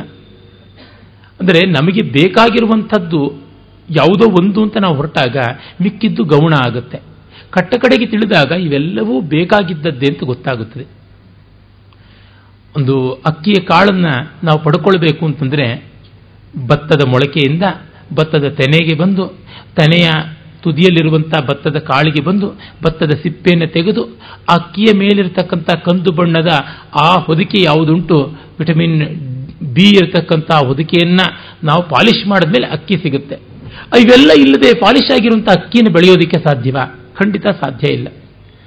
ಹಾಗಾಗಿ ನಮಗೆ ಅದು ಉದ್ದಿಷ್ಟವಾಗಿದ್ದರೂ ಅದು ಇದರಿಂದ ಅದೇ ಆಹಾರ ಅನ್ನುವಾಗ, ಭತ್ತ ಅನ್ನುವಾಗ ಇವೆಲ್ಲ ಸೇರಿಕೊಂಡೇ ಬಂದಿರುತ್ತೆ. ಹಾಗೆ ಬ್ರಹ್ಮವನ್ನು ಸಮಷ್ಟಿಯಾಗಿ ಗ್ರಹಿಸಬೇಕು. ಆದರೆ ನಾವು ಜಾಗೃತವಾಗುವಾಗ ಎಲ್ಲ ಉಪಾಧಿಗಳನ್ನು ನಿರಾಕರಿಸಬೇಕು. ಅನ್ನಮಯವೂ ಒಂದು ಉಪಾಧಿ, ಪ್ರಾಣಮಯವೂ ಒಂದು ಉಪಾಧಿ. ಅವುಗಳನ್ನೆಲ್ಲ ನೆಗೆಟ್ ಮಾಡ್ತಾ ಹೋಗ್ತೀವಿ. ಕಡೆಗೆ ಎಲ್ಲವೂ ಸೇರಿ ಅಂತ ಗೊತ್ತಾಗುತ್ತೆ. ನಮಗೆ ಒಂದು ಸಂಗೀತವೋ, ಒಂದು ನೃತ್ಯವೋ, ಒಂದು ಚಲನಚಿತ್ರವೋ, ಕಾದಂಬರಿಯೋ ಇಷ್ಟವಾಗುವಾಗ ಆ ಪಾತ್ರ ತುಂಬ ಚೆನ್ನಾಗಿದೆ ಅಂತೀವಿ. ಉದಾಹರಣೆಗೆ ಶಾಕುಂತಲವೇ ತೆಗೆದುಕೊಂಡ್ರೆ ಕಾವ್ಯೇಶು ನಾಟಕಂ ರಮ್ಯಂ. ಹಾಗಾಗಿ ಮಿಕ್ಕ ಎಲ್ಲ ಉಪಾಧಿಗಳು ಗದ್ಯಕಾವ್ಯ ಚಂಪು ಕಾವ್ಯ, ಶ್ರವ್ಯ ಕಾವ್ಯ, ಇವುಗಳೆಲ್ಲ ಉಪಾಧಿಯನ್ನು ಪಕ್ಕಕ್ಕಿಟ್ವಿ. ತತ್ರ ರಮ್ಯ ಶಕುಂತಲ ಅನ್ನುವಲ್ಲಿ ಮಿಕ್ಕೆಲ್ಲ ನಾಟಕಗಳು ಉತ್ತರಾಂಶರತೆ ಸ್ವಪ್ನವಾಸದತ್ತ ಮಾಲವಿಕಾಗ್ನಿಮಿತ್ರ ಅವನ್ನು ಪಕ್ಕಕ್ಕಿಟ್ಟು ಅದಕ್ಕೆ ಬಂದ್ವಿ. ಆಮೇಲೆ ತತ್ರಾಪಿಚ ಚತುರ್ಥಾಂಕ ಅನ್ನುವಲ್ಲಿ ನಾಲ್ಕನೇ ಅಂಕಕ್ಕೆ ಬಂದಾಗ ಮೊದಲು ಮೂರು, ಆಮೇಲೆ ಮೂರು ಬಿಟ್ಟು ಮಧ್ಯದ ಹಿಡಿದಾಯಿತು. ತತ್ರ ಶ್ಲೋಕ ಚತುಷ್ಟಿ ಅಂದರೆ ಆ ನಾಲ್ಕಕ್ಕೆ ಅಂತ. ಆದರೆ ಬರೀ ಆ ನಾಲ್ಕೇ ಪದ್ಯಗಳಿದ್ದಿದ್ದರೆ ಏನಾದರೂ ಶಾಕುಂತಲ ಸ್ವಾರಸ್ಯವಾಗ್ತಾ ಇತ್ತ. ಆ ಹಿಂದೆ ಮುಂದೆ ಅಷ್ಟು ಇರಬೇಕು. ಸೂಜಿಯಲ್ಲಿ ಕೆಲಸಕ್ಕೆ ಬರೋದು ಆ ಮೊನೆ. ಸೂಜಿ ಇಲ್ಲದ ಮೊನೆ ಇರೋದಕ್ಕೆ ಸಾಧ್ಯವ? ಸಾಧುವ? ಅದರಿಂದ ಪ್ರಯೋಜನವ? ಅಂತ ನೋಡಿದಾಗ ಮೊನೆ ಎನ್ನುವಂಥದ್ದು ಒಂದು ಪಾಯಿಂಟ್ ಆದರೆ ಅದಕ್ಕಷ್ಟಕ್ಕೂ ಹಿನ್ನೆಲೆಯಾಗಿದ್ದೇ ಇರುತ್ತೆ. ಆ ಮೊನೆಯ ಸಾರ್ಥಕ್ಕೆ ಇರುವುದು ಇವುಗಳೆಲ್ಲದರ ಹಿನ್ನೆಲೆಯಲ್ಲಿ ಅಂತ ಅನ್ನೋದು ಗೊತ್ತಾಗುತ್ತೆ. ಆದರೆ ಅದು ಸಮಷ್ಟಿ ವಿವೇಕ. ಅಂದರೆ ಸೂಜಿಯ ಪರಮೋದ್ದೇಶ ಏನು ಅಂದರೆ ಮೊನೆ ತಿವಿಯುವಂಥದ್ದು ಅನ್ನೋದು ಕೂಡ ಉಂಟು. ಪ್ರಾಣವನ್ನು ಹಾಗೆ ನೋಡ್ತಾನೆ. ಮತ್ತೆ ಮನಸ್ಸು, ವಿಜ್ಞಾನ, ಆನಂದ. ಯಾವಾಗ ಆನಂದ ಬರುತ್ತೋ ಅದಾದ ಮೇಲೆ ತಂದೆ ಹತ್ತಿರಕ್ಕೆ ಹೋಗೋದೇ ಇಲ್ಲ. ಅಷ್ಟೇ. ಆನಂದಂ ಪ್ರಯಂತ್ಯ ಅಭಿಸಂವಿಶಂತೀತಿ ಸೈಷಾಭಾರ್ಗವಿವಾರುಣಿ ವಿದ್ಯಾ. ಅಲ್ಲಿಗೆ ಮುಗಿದು ಬಿಡುತ್ತೆ ಏನಿದ್ರ ಅರ್ಥ? ಆನಂದ ಬಂದ ಮೇಲೆ ಮತ್ತಿನ್ಯಾವ ಪ್ರಶ್ನೆಗಳು ಬರೋದಿಲ್ಲ. ಅನ್ನಮಯವನ್ನು ಕಂಡ ಮೇಲೆ ಏನು ಪ್ರಶ್ನೆ ಬರುತ್ತೆ? ಎಲ್ಲ ಮ್ಯಾಟರ್, ವಸ್ತು, ಅಸ್ತಿತ್ವ. ಆದರೆ ಇದು ಚಲನಶೀಲವಾಗುವುದು ಹೇಗೆ? ಅದರ ಹಿಂದೆ ಇರತಕ್ಕಂಥ ಯಾವುದೋ ಒಂದು ಪಟುತ್ವದಿಂದ, ಡೈನಮಿಸಮ್ನಿಂದ, ಅದು ಜಡವಾದಂಥ ಈ ಅನ್ನದಲ್ಲಿ ಇಲ್ಲ ಅಂದರೆ ಅದು ಪ್ರಾಣ. ಸ್ಪಂದನಶೀಲತೆ. ಪ್ರ ಅನಿತಿ ಇತಿ ಪ್ರಾಣ. ಮಿಡುಕುವಂಥದ್ದು, ಮಿಸುಕಾಡುವಂಥದ್ದು ಪ್ರಾಣ ಅಂತ ನೋಡಿದಾಗ, ಅದನಾ ತನ್ನಂ ದಟ್ ಈಸ್ ಕನ್ಸ್ಯೂಮಬಲ್ ಅನ್ನ. ಸ್ಪಂದನಶೀಲತ್ವಾತ್ ಪ್ರಾಣ. ಆದರೆ, ಈ ಸ್ಪಂದನಕ್ಕೆ ಒಂದು ಆಲೋಚನೆ ಬೇಡವಾ? ಆ ಆಲೋಚನೆ ಮನನಾತ್ಮನಃ ಮನೋಮಯ ಕೋಶ ಆ ಮನಸ್ಸಿಗೆ ಒಂದು ನಿರ್ಧಾರಾತ್ಮಕವಾದದ್ದು ಬೇಡವಾ? ಆ ನಿರ್ಧಾರಕ್ಕೆ ಒಂದು ಜ್ಞಾನ ಬೇಕಲ್ವಾ? ವಿಶಿಷ್ಟವಾದ ಜ್ಞಾನ, ಅದು ವಿಜ್ಞಾನಮಯವಾಯಿತು. ಇಷ್ಟೆಲ್ಲ ತಿಳುವಳಿಕೆ ಇದ್ದ ಮೇಲೂ ಅನುಭವದ ನೆಮ್ಮದಿ ಬರದೇ ಇದ್ದರೆ ಸಂತೋಷ ಇಲ್ಲದೇ ಇದ್ದರೆ ಏನು ಪ್ರಯೋಜನ? ಅವರು ತುಂಬ ಓದ್ಕೊಂಡಿದ್ದಾರೆ ಅಂತ ಯಾರಾದರೂ, ಯಾರಿಗಾದರೂ ಗೌರವ ಕೊಡೋದಿದ್ರೆ, ಅವ್ರಿಗೆ ಅದರಿಂದ ನೆಮ್ಮದಿ ಬಂದಿದ್ರೆ. ಓದ್ಕೊಂಡು ನಾನು ಕನ್ಫ್ಯೂಸ್ ಮಾಡಿಕೊಂಡೆ ಗೋಳಾಡ್ತಿದ್ದೀನಿ ಅಂದರೆ, ಸದ್ಯ ಬೇಡ, ಗೊತ್ತಾಯಿತು. ಓದಿ ಓದಿ ಮರುಳಾದ ಕೂಚಂಭಟ್ಟ ಅನ್ನುವ ಗಾದೆ ಬಂದದ್ದಲ್ವ? ಹಾಗಾಗಿ ಯಾವ ತಿಳುವಳಿಕೆ ನಮಗೆ ನೆಮ್ಮದಿಯನ್ನು ಕೊಡುತ್ತೋ ಅದೇ ತಿಳುವಳಿಕೆ. ವಿಷ್ಣು ಪುರಾಣ ಆ ಕಾರಣದಿಂದಲೇ ಸಾವಿದ್ಯ ಯಾ ವಿಮುಕ್ತಯೇ ಅಂತಂತು. ವಿಮುಕ್ತಿ ಅಂತಂದರೆ ಬಿಡುಗಡೆ, ಭಯಶೋಕ ಮೋಹದ ಬಿಡುಗಡೆ ಅನ್ನುವ ಅರ್ಥದಲ್ಲಿ. ಹೀಗೆ ಪಂಚಕೋಶ ಸಂಕ್ರಮಣ ವಿದ್ಯಾ ಅಂತ ಹೆಸರಾದಂಥ ಒಂದು ಉಪಾಸನೆ ಬಂತು. ಮತ್ತೆ ನೋಡಿ, ಇಲ್ಲಿ ಹೇಳಿಲ್ಲವಾದರೂ ನಾವು ಗ್ರಹಿಸಬೇಕಾದದ್ದು ಆನಂದ, ಸಮಷ್ಟಿ ಆನಂದ ತಾನು ಅಂತ ಗೋಚರವಾದ ಮೇಲೆ ಸಮಷ್ಟಿಯಾದ ವಿಜ್ಞಾನವೂ ನಾನೇ, ಮನಸ್ಸೂ ನಾನೇ, ಪ್ರಾಣವೂ ನಾನೇ, ಅನ್ನವೂ ನಾನೇ ಅಂತ. ಒಮ್ಮೆ ಬ್ರಹ್ಮಭಾವ ಬಂದ ಮೇಲೆ ಯಾವುದರ ಬಗ್ಗೆ ನಿರಾಕರಣೆ ಬರೋದಿಲ್ಲ. ಎಲ್ಲದರ ಅಂಗೀಕಾರ ಬರುತ್ತೆ. ಅನಿರಾಕರಣಮಸ್ತು ಅನಿರಾಕರಣ ಮೇಸ್ತು ಅಂತ ನೋಡ್ತೀವಲ್ಲ ಛಾಂದೋಗ್ಯದಲ್ಲಿ? ಹೀಗೆ ಆ ಅಂಗೀಕಾರವನ್ನು, ಸ್ವೀಕೃತಿಯನ್ನು ನಾವು ಕಾಣ್ತೀವಿ. ಒಂದು ಕಡೆಯಿಂದ ಎಲ್ಲದರ ಅಧ್ಯಾರೋಪವನ್ನು ಅಪವಾದ ಮಾಡೋದಾಗುತ್ತೆ. ಮತ್ತೊಂದು ಕಡೆಯಿಂದ ಎಲ್ಲವನ್ನ ಅಂಗೀಕಾರ ಮಾಡ್ತೀವಿ. ಆದರೆ ಅಂಗೀಕಾರ ಮಾಡುವ ಹೊತ್ತಿಗೆ ವಸ್ತುಸ್ಥಿತಿ ನಮಗೆ ಗೋಚರವಾಗಿರುತ್ತೆ. ನಾವು ಮುಂದೆ ಮುಂದಿನ ತರಗತಿಗಳಿಗೆ ಹೋಗುವಾಗ, ಅಬ್ಬ, ಒಂದನೇ ಕ್ಲಾಸ್ ಬಿಟ್ಟೆ, ಮುಗೀತು, ಇನ್ನು ಆ ಸ್ಕೂಲಿಗೆ ಹೋಗಿ ಅದನ್ನು ಓದಬೇಕಾಗಿಲ್ಲ, ಎರಡನೇ ಕ್ಲಾಸ್ ಹೊಸ ಪುಸ್ತಕ ಅಂತ. ಒಮ್ಮೆ ಚೆನ್ನಾದ ತಿಳುವಳಿಕೆ ಬಂದ ಮೇಲೆ ಈ ಜಗತ್ತಲ್ಲಿ ಒಂದನೇ ಕ್ಲಾಸು ಇರಬೇಕು, ಎರಡನೇ ಕ್ಲಾಸು ಇರಬೇಕು, ಎಲ್ಲವೂ ಇರಬೇಕು ಅಂತ ಗೋಚರವಾಗುತ್ತೆ. ಅದು ಬಿಟ್ಟು ನಾನು ಓದ್ ಮುಗಿಸಿದಂಥ ಕ್ಲಾಸಿಗೆ ಬಾಂಬ್ ಬೀಳಲಿ ಅಂತ ಯಾರೂ ಹೇಳೋಕ್ಕಾಗೋದಿಲ್ಲ. ನನ್ನ ಕೆಲಸ ಮುಗೀತು ಅಂತ ಹೊಳೆ ದಾಟದ ಮೇಲಿಂದ ಅಂಬಿಗನ್ನೋ, ಅವನ ನೌಕೆಯನ್ನೋ ಮುಳುಗಿಸೋಕ್ಕಾಗೋದಿಲ್ಲ. ಮತ್ತೊಬ್ಬರಿಗೆ ಬೇಕು ಅಂತ ಬರುತ್ತೆ. ಅಂದರೆ ಬ್ರಹ್ಮಪ್ರಾಪ್ತಿಯಿಂದ ಆಗುವಂಥದ್ದು ಏನು? ಋತದರ್ಶನ. ಋತದರ್ಶನದಿಂದ ಋಣಪ್ರಜ್ಞೆ. ಋಣಪ್ರಜ್ಞೆಯಿಂದ ಧರ್ಮಪ್ರಜ್ಞೆ ಜಾಗರಣ. ಧರ್ಮಪ್ರಜ್ಞೆಯಿಂದ ಎಲ್ಲದರ ಅಸ್ತಿತ್ವದ ಮೇಲೆ ಗೌರವ. ಇದಿಷ್ಟು ತಾನಾಗಿ ಬರುತ್ತೆ. ಮತ್ತು ಇದೆಲ್ಲವೂ ಕೂಡ ತನ್ನ ಕರ್ತವ್ಯತೆಯ ಭಾರದಿಂದ ಕರ್ಮದ ಬಂಧನದಿಂದ ಬರುವಂಥದ್ದಲ್ಲ, ಜ್ಞಾನದ ಆಸ್ವಾದದ ಮೂಲಕ ಬಂದದ್ದು ಆ ಕಾರಣ ಇದೆಲ್ಲದರೊಳಗೆ ಸಾಂಗತ್ಯವನ್ನು ಕಾಣ್ತಾನೆ, ಹಾರ್ಮನಿ, ಸಮನ್ವಯವನ್ನು ಕಾಣ್ತಾನೆ. ಹಾಗಲ್ಲದೆ ಬರೀ ಕರ್ತವ್ಯತೆಯಿಂದ ಬಂದರೆ ಸಮನ್ವಯವನ್ನು ಕಾಣೋದಿಲ್ಲ. ಅವನು ಕಟ್ಟಲೆಯನ್ನು ಕಾಣ್ತಾನೆ, ತನ್ನ ಮೇಲೆ ವಿಧಾಯಕವಾಗಿ ಹೇರಲ್ಪಟ್ಟಿದ್ದು. ಏನೋ ಗೊತ್ತಿಲ್ಲ ರೀ, ರೂಲ್ಸ್ ಇದೆ, ಮಾಡಬೇಕು. ಅವಾಗ ಯಾವ ಮಟ್ಟದ ಸಮಾಧಾನ ಇರುತ್ತೆ? ಈ ರೂಲ್ ನನಗೋಸ್ಕರ ಆಗಿರೋದು ನನ್ನ ಒಳ್ಳೇದಕ್ಕಾಗಿರೋದು, ಜಗತ್ತಿನ ಒಳ್ಳೇದಕ್ಕಾಗಿರೋದು ಅಂತ ಗೊತ್ತಾದಾಗ ಯಾರೂ ತಪ್ಪುವುದಿಲ್ಲ. ಮಧ್ಯಾಹ್ನ ಯಾರೋ ಸ್ನೇಹಿತರ ಜೊತೆಗೆ ಯಾವುದೋ ಅಲಂಕಾರ ಶಾಸ್ತ್ರದ ಅಧಿಕರಣಗಳನ್ನು ಕುರಿತು ಮಾತನಾಡ್ತಾ ಇದ್ದಾಗ ಹೀಗೆ ಪದಪಾಕದ ವಿಷಯ ಬಂತು. ಪದಪಾಕ ಅಂತಂದ್ರೆ ಏನು? ಯಾವುದನ್ನು ಬರೆಯೋಕೆ ಹೊರಟಾಗ, ಈ ಪದ ಸರಿಯಾ, ಆ ಪದ ಸರಿಯಾ, ಇದು ಮೆಹಪದಮ್ಮ ಭೂದೇವಂ ಭವತ್ವಿದ ಮನ್ಯಥ ಶಾಮಿಲಕ ಹೇಳ್ತಾನಲ್ಲ. ಇದು ಇರಲ ಪದ, ಅದಿರ್ಲಾ ಪದ, ಹೀಗಿರ್ಲಾ, ಹಾಗಿರ್ಲ ಅಂತ ಹೊಯ್ದಾಟ ನಡೆದು ಆ ಇದು ಸರಿಯಾದಂತಹ ಶಬ್ದ ಅನ್ನುವ ನಿಶ್ಚಯ ಬರುತ್ತಲ್ಲ. ಎಲ್ಲಿಗೆ ಆಂದೋಲನ ನಿವೃತ್ತಿ ಆಗುತ್ತೋ ಅಲ್ಲಿಗೆ ಪದಪಾಕ ಸಿದ್ಧಿ ಅಂತ ರಾಜಶೇಖರ ಕಾವ್ಯಮೀಮಾಂಸಾ ಗ್ರಂಥದಲ್ಲಿ ಹೇಳ್ತಾನೆ. ಅದು ನಿಶ್ಚಯ ಇದೆ. ಆದರೆ, ನಾವು ಛಂದೋಬದ್ಧತೆ ಇಲ್ಲದ ಪದ್ಯಗಳನ್ನು ಬರೆಯುವಾಗ ಇಷ್ಟು ಯೋಚನೆ ಮಾಡೋಲ್ಲ. ಕಾರಣ, ಯಾವುದೇ ಒಂದು ಚೌಕಟ್ಟಿಲ್ಲದೆ ಇರುವುದರಿಂದ ಇದರೊಳಗೆ ಒಂದು ನಾಲ್ಕು ಅಕ್ಷರದ ಪದ ಹಾಕಿದ್ರು ಆಯಿತು, ಎರಡು ಅಕ್ಷರದ ಪದ ಆಯಿತು. ನಮ್ಮ ಮನಸ್ಸಿಗೆ ಯಾವ್ದು ಚೆನ್ನ ಅನಿಸುತ್ತೋ ಅದನ್ನು ಹಾಕ್ತೀವಿ. ಹಾಗಾಗಿ ನಮ್ಮ ಮನಸ್ಸಿಗೆ ಒಮ್ಮೆ ಚೆನ್ನ ಅಂತ ಅನ್ನೋದು ಬಂದಿರೋದನ್ನ ಮತ್ತೆ ಪುನರ್ವಿಮರ್ಶೆ ಮಾಡೋಲ್ಲ. ಅದೇ ಒಂದು ಛಂದಸ್ಸಿನ ಚೌಕಟ್ಟಿಟ್ಟುಕೊಂಡ್ರೆ ಈ ಚೌಕಟ್ಟಿಗೆ ಈ ಪದ ಹೊಂದೋಲ್ಲ. ಇದು ಧೃತವಲಂಬಿತ ಛಂದಸ್ಸು. ಇಡೀ ಛಂದಸ್ಸಲ್ಲಿ ಎಲ್ಲೂ ಎರಡು ಗುರು ಒಟ್ಟಿಗೆ ಬರೋದಿಲ್ಲ. ಅಥವಾ ಇದು ಬಂದುಬಿಟ್ಟಿದ್ದು ಶಾರ್ದೋಲ ವಿಕ್ರೀಡಿತ ಛಂದಸ್ಸು. ಇಲ್ಲಿ ನಾಲ್ಕು ಲಘುಗಳು ಒಟ್ಟಿಗೆ ಇರೋಕ್ಕೆ ಸಾಧ್ಯ ಇಲ್ಲ. ಹಾಗಾಗಿ ಏನು ಮಾಡೋದು ಅಂತ ಯೋಚನೆ ಮಾಡುವಾಗ ಇಂಥ ಒಂದು ಶಬ್ದಕ್ಕೆ ಬದಲಾಗಿ ಪರ್ಯಾಯ ಶಬ್ದಗಳು ಯಾವುದಾದ್ರೂ ಇವೆಯಾ? ಆಲ್ಟರ್ನೇಟಿವ್ಸ್ ಇವೆಯಾ ಅಂತ ಮನಸ್ಸಿನಲ್ಲಿ ಇಡೀ ಶಬ್ದಕೋಶ, ಅಮರಕೋಶ, ಎಲ್ಲ ಆಪ್ಟೆ ಡಿಕ್ಷನರಿ, ಎಲ್ಲ ನಿಘಂಟುಗಳು ಓಡಾಡ್ತಾ ಇರ್ತವೆ. ನಮಗೆ ಸಿದ್ಧ ಪದ ಸಿಗದೇ ಇದ್ದರೆ ಸಾಧ್ಯ ಪದ, ಹೊಸ ಪದವನ್ನು ಮಾಡ್ಕೊಳ್ತೀವಿ. ಉದಾಹರಣೆಗೆ ಆರು ಲಘುಗಳಿರ್ತಕ್ಕಂಥ ಒಂದು ಶಬ್ದ ವಿಷ್ಣುವಾಚಕವಾಗಿ ಬೇಕಾಗಿದೆ. ಅಮರಕೋಶದಲ್ಲೂ ಇಲ್ಲ ಕೇಶವಕಲ್ಪದೃಕೋಶದಲ್ಲೂ ಇಲ್ಲ. ಏನು ಮಾಡ್ಕೊಳ್ಬೇಕಾಗುತ್ತೆ?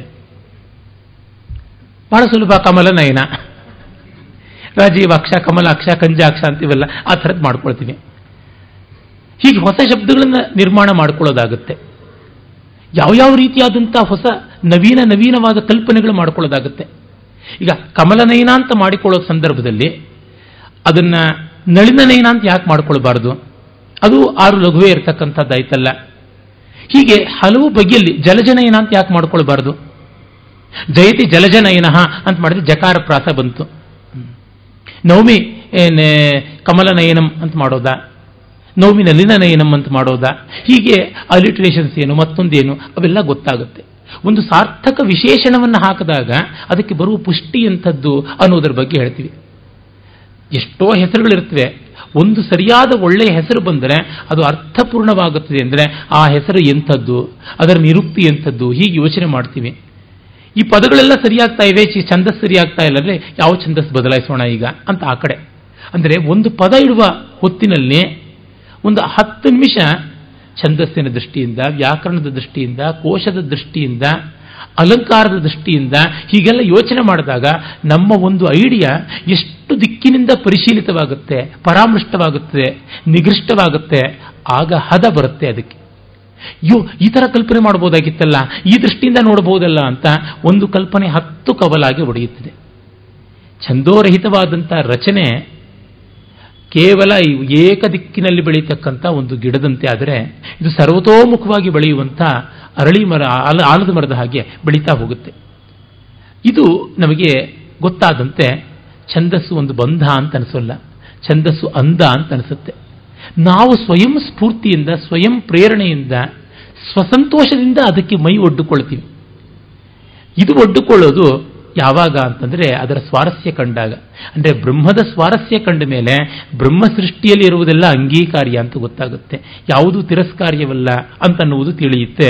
ಈ ದೃಷ್ಟಿಯಿಂದ ಸಮಷ್ಟಿಯಾದ ಪಂಚಕೋಶಗಳು ಕೂಡ ಬ್ರಹ್ಮಸ್ವರೂಪವೇ ಅನ್ನುವಂಥದ್ದು ತಿಳಿಯುತ್ತೆ. ಇದು ಅವರೋಹಣದಲ್ಲಿ ಬರುವಂಥ ಸ್ಥಿತಿ. ಇದು ಈ ಉಪನಿಷತ್ತಿನಿಂದ ನಿಮಗೆ ಪರ್ಯಾಯವಾಗಿ ತಿಳಿಯುವಂಥದ್ದು. ಆಮೇಲೆ ಅನ್ನದ ಪ್ರಶಂಸೆಯನ್ನು ಮಾಡ್ತಾರೆ ಆನಂದದ ಪ್ರಶಂಸೆ ಮುಗಿದ ಮೇಲೆ ಕಟ್ಟ ಕಡೆಯಲ್ಲಿ ಅನ್ನದ ಪ್ರಶಂಸೆ ಬರುತ್ತೆ. ಅನ್ನಂ ನ ನಿಂದ್ಯಾತ್ ತದ್ವ್ರತಂ. ಪ್ರಾಣೋ ವಾ ಅನ್ನಂ ಶರೀರಂ ಅನ್ನಾದಂ. ಪ್ರಾಣೇ ಶರೀರಂ ಪ್ರತಿಷ್ಠಿತಂ. ಅಂತ ಹೇಳಿ ಅನ್ನಂನ ನಿಂದ್ಯಾತ್, ಅನ್ನವನ್ನು ಯಾರೂ ನಿಂದಿಸಬಾರದು. ವಸ್ತುಸತ್ತ ಮಾತ್ರ ಅಸ್ತಿತ್ವವನ್ನು ನಿರಾಕರಿಸಬಾರದು ಅಂತ ಹೇಳ್ತಾ ಮುಂದೆ ಹಲವಾರು ಲೋಕನೀತಿಯ ವಿವರಗಳನ್ನು ಕೂಡ ನಾವು ನೋಡ್ತೀವಿ. ಅನ್ನಂ ಬಹುಕುರ್ವೀತ ತದ್ವ್ರತಂ. ಅನ್ನವನ್ನ ಬಹುವಾಗಿ ವಿತರಣೆ ಮಾಡಬೇಕು. ಅಂದರೆ ಲೋಕದಲ್ಲಿ ಅರ್ಥ ಸಮೃದ್ಧಿ ಇರುವಂತೆ ನೋಡಿಕೊಳ್ಳಬೇಕು. ಅದಲ್ಲದೆ ವಿತರಣಶೀಲತೆ, ನ ಕಂಚನ ವಸತವು ಪ್ರತ್ಯಾಚಕ್ಷೀತ, ಯಾರಿಗೂ ಕೂಡ ವಸತಿ ಇಲ್ಲ ಅಂತ ಹೇಳಬಾರದು. ಹೀಗೆ ಔದಾರ್ಯದ ಬಗ್ಗೆ ಕೂಡ ಬರುತ್ತೆ. ಅಂದರೆ ಪರಬ್ರಹ್ಮ ವಸ್ತುವನ್ನು ಪ್ರತಿಪಾದನೆ ಮಾಡುವ ಸಂದರ್ಭದಲ್ಲಿ ಲೋಕಸಾಮಾನ್ಯವಾದ ಮೌಲ್ಯಗಳ ಬಗ್ಗೆ, ನೀತಿಯ ಬಗ್ಗೆ ಕೂಡ ಹೇಳುವಂಥದ್ದಾಗುತ್ತೆ. ಸೂರ್ಯೋಪಾಸನೆಯನ್ನು ಕೂಡ ಅದು ಆಮೇಲೆ ಆದಿತ್ಯನನ್ನು ಕುರಿತು ಹೇಳುತ್ತೆ.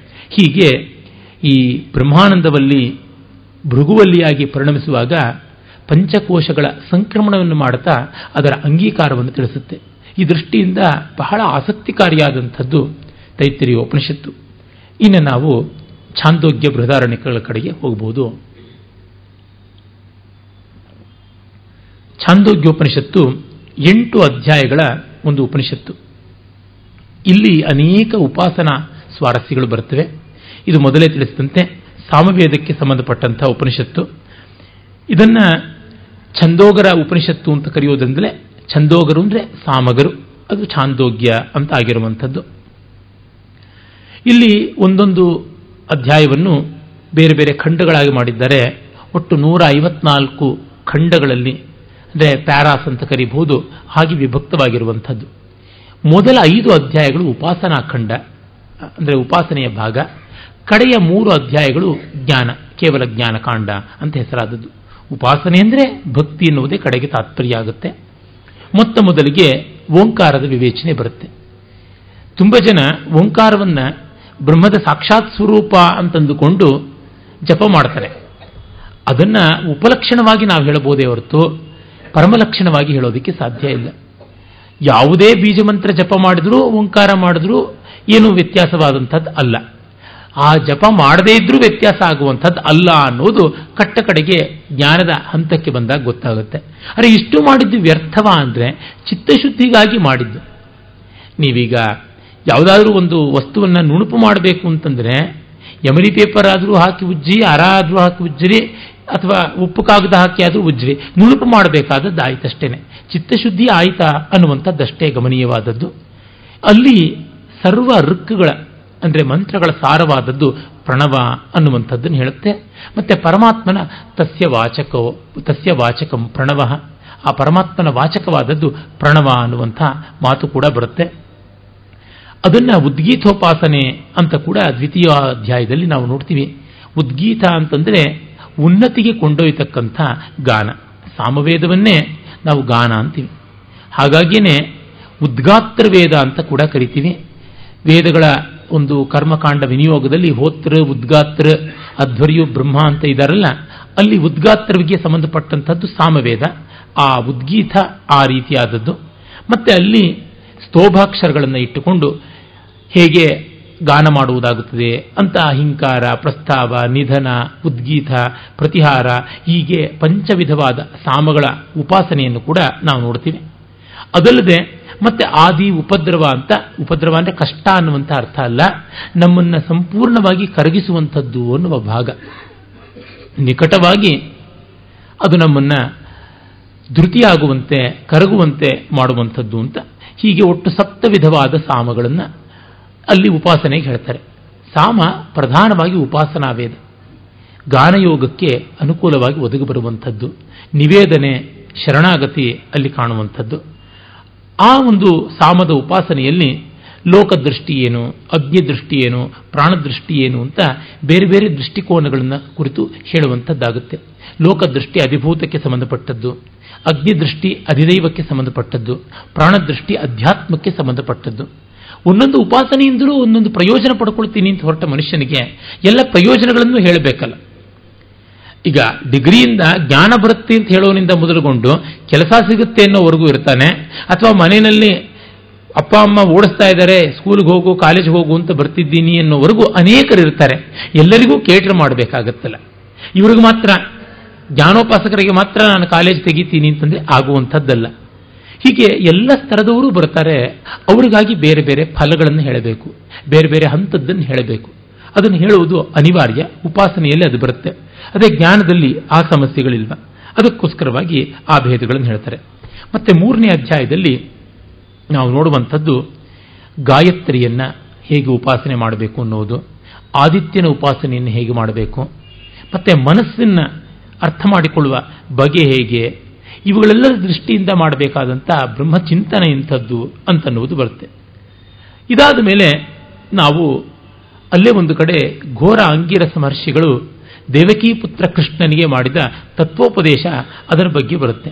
ಅದು ಒಂದು ಸ್ವಾರಸ್ಯಕಾರಿಯಾದದ್ದು. ಈ ದೇಹಕ್ಕೆ ಅಂಟಿ ಬಂದಂಥ ಹಸುವು ಬಾಯಾರಿಕೆ ಮೊದಲಾದ ಪೀಡೆಗಳು ಯಾವುದಿವೆ? ಅವುಗಳ ನಿವಾರಣೆ ಮಾಡಿಕೊಳ್ಳುವ ದಾರಿ ಹೇಗೆ ಅಂತ ಹೇಳುವಂಥ ಒಂದು ಉಪಾಸನೆ ಅಂತ. ಕೃಷ್ಣನಿಗೆ, ಅಂದರೆ ದೇವಕಿ ಪುತ್ರನಾದಂಥ ಪರಮಾತ್ಮ ಕೃಷ್ಣನಿಗೆ ಘೋರ ಅಂಗಿರಸ ಮಹರ್ಷಿಗಳು ಇದನ್ನು ಪಾಠ ಹೇಳಿದ್ರು ಅಂತ. ಅಂಗಿರಸ ಅನ್ನುವುದರಿಂದಲೇ ಅದು ಅಥರ್ವ ವೇದಜ್ಞರಾದಂಥ ಮಹರ್ಷಿಗಳು ಅಂತ. ಹೀಗಾಗೋದೊಂದು ವಿಶಿಷ್ಟವಾದ ಸಿದ್ಧಿ ಅಂತ ಗೊತ್ತಾಗುತ್ತೆ. ಅಲ್ಲಿ ಕಾಣುವುದೇನೆಂದರೆ ಹಸಿವು ಬಾಯಾರಿಕೆ ಇದನ್ನು ಮೀರಬೇಕು ಅಂತಂದರೆ ನಾನು ದೇಹ ಅಲ್ಲ ಅನ್ನೋ ಭಾವವನ್ನು ತಾಳಬೇಕು. ಹಾಗಾಗಿ ನಾನು ಸ್ವಯಂ ಆತ್ಮಜ್ಯೋತಿ ಹೊರತು ದೇಹವಲ್ಲ ಅಂತ. ಇದನ್ನು ಗಟ್ಟಿ ಮಾಡ್ಕೋ ಹಸಿವು ಬಾಯಾರಿಕೆ ಕಾಡಲ್ಲ ಅಂತ. ಇದಕ್ಕಿಂತ ಹಸಿವು ಬಾಯಾರಿಕೆ ಕೂಲಿ ಮಾಡೋದ ಮೇಲೂ ಹೇಗೋ ತುಂಬಿಸ್ಕೊಳ್ಳೋಕ್ಕಾಗುತ್ತೆ ಹೊಟ್ಟೆನ ಅಂತನ್ನುವರೇ ಹೆಚ್ಚಲ್ವೇ. ಹೀಗಾಗಿ ನಾನು ದೇಹವಲ್ಲ ಅನ್ನುವ ಭಾವದಿಂದ ಯಾರು ಇರಬಲ್ಲರು? ಇದ್ದವರಿಗೆ ಆ ವಿದ್ಯೆ ಒಲಿದಿದೆ ಅಂತ.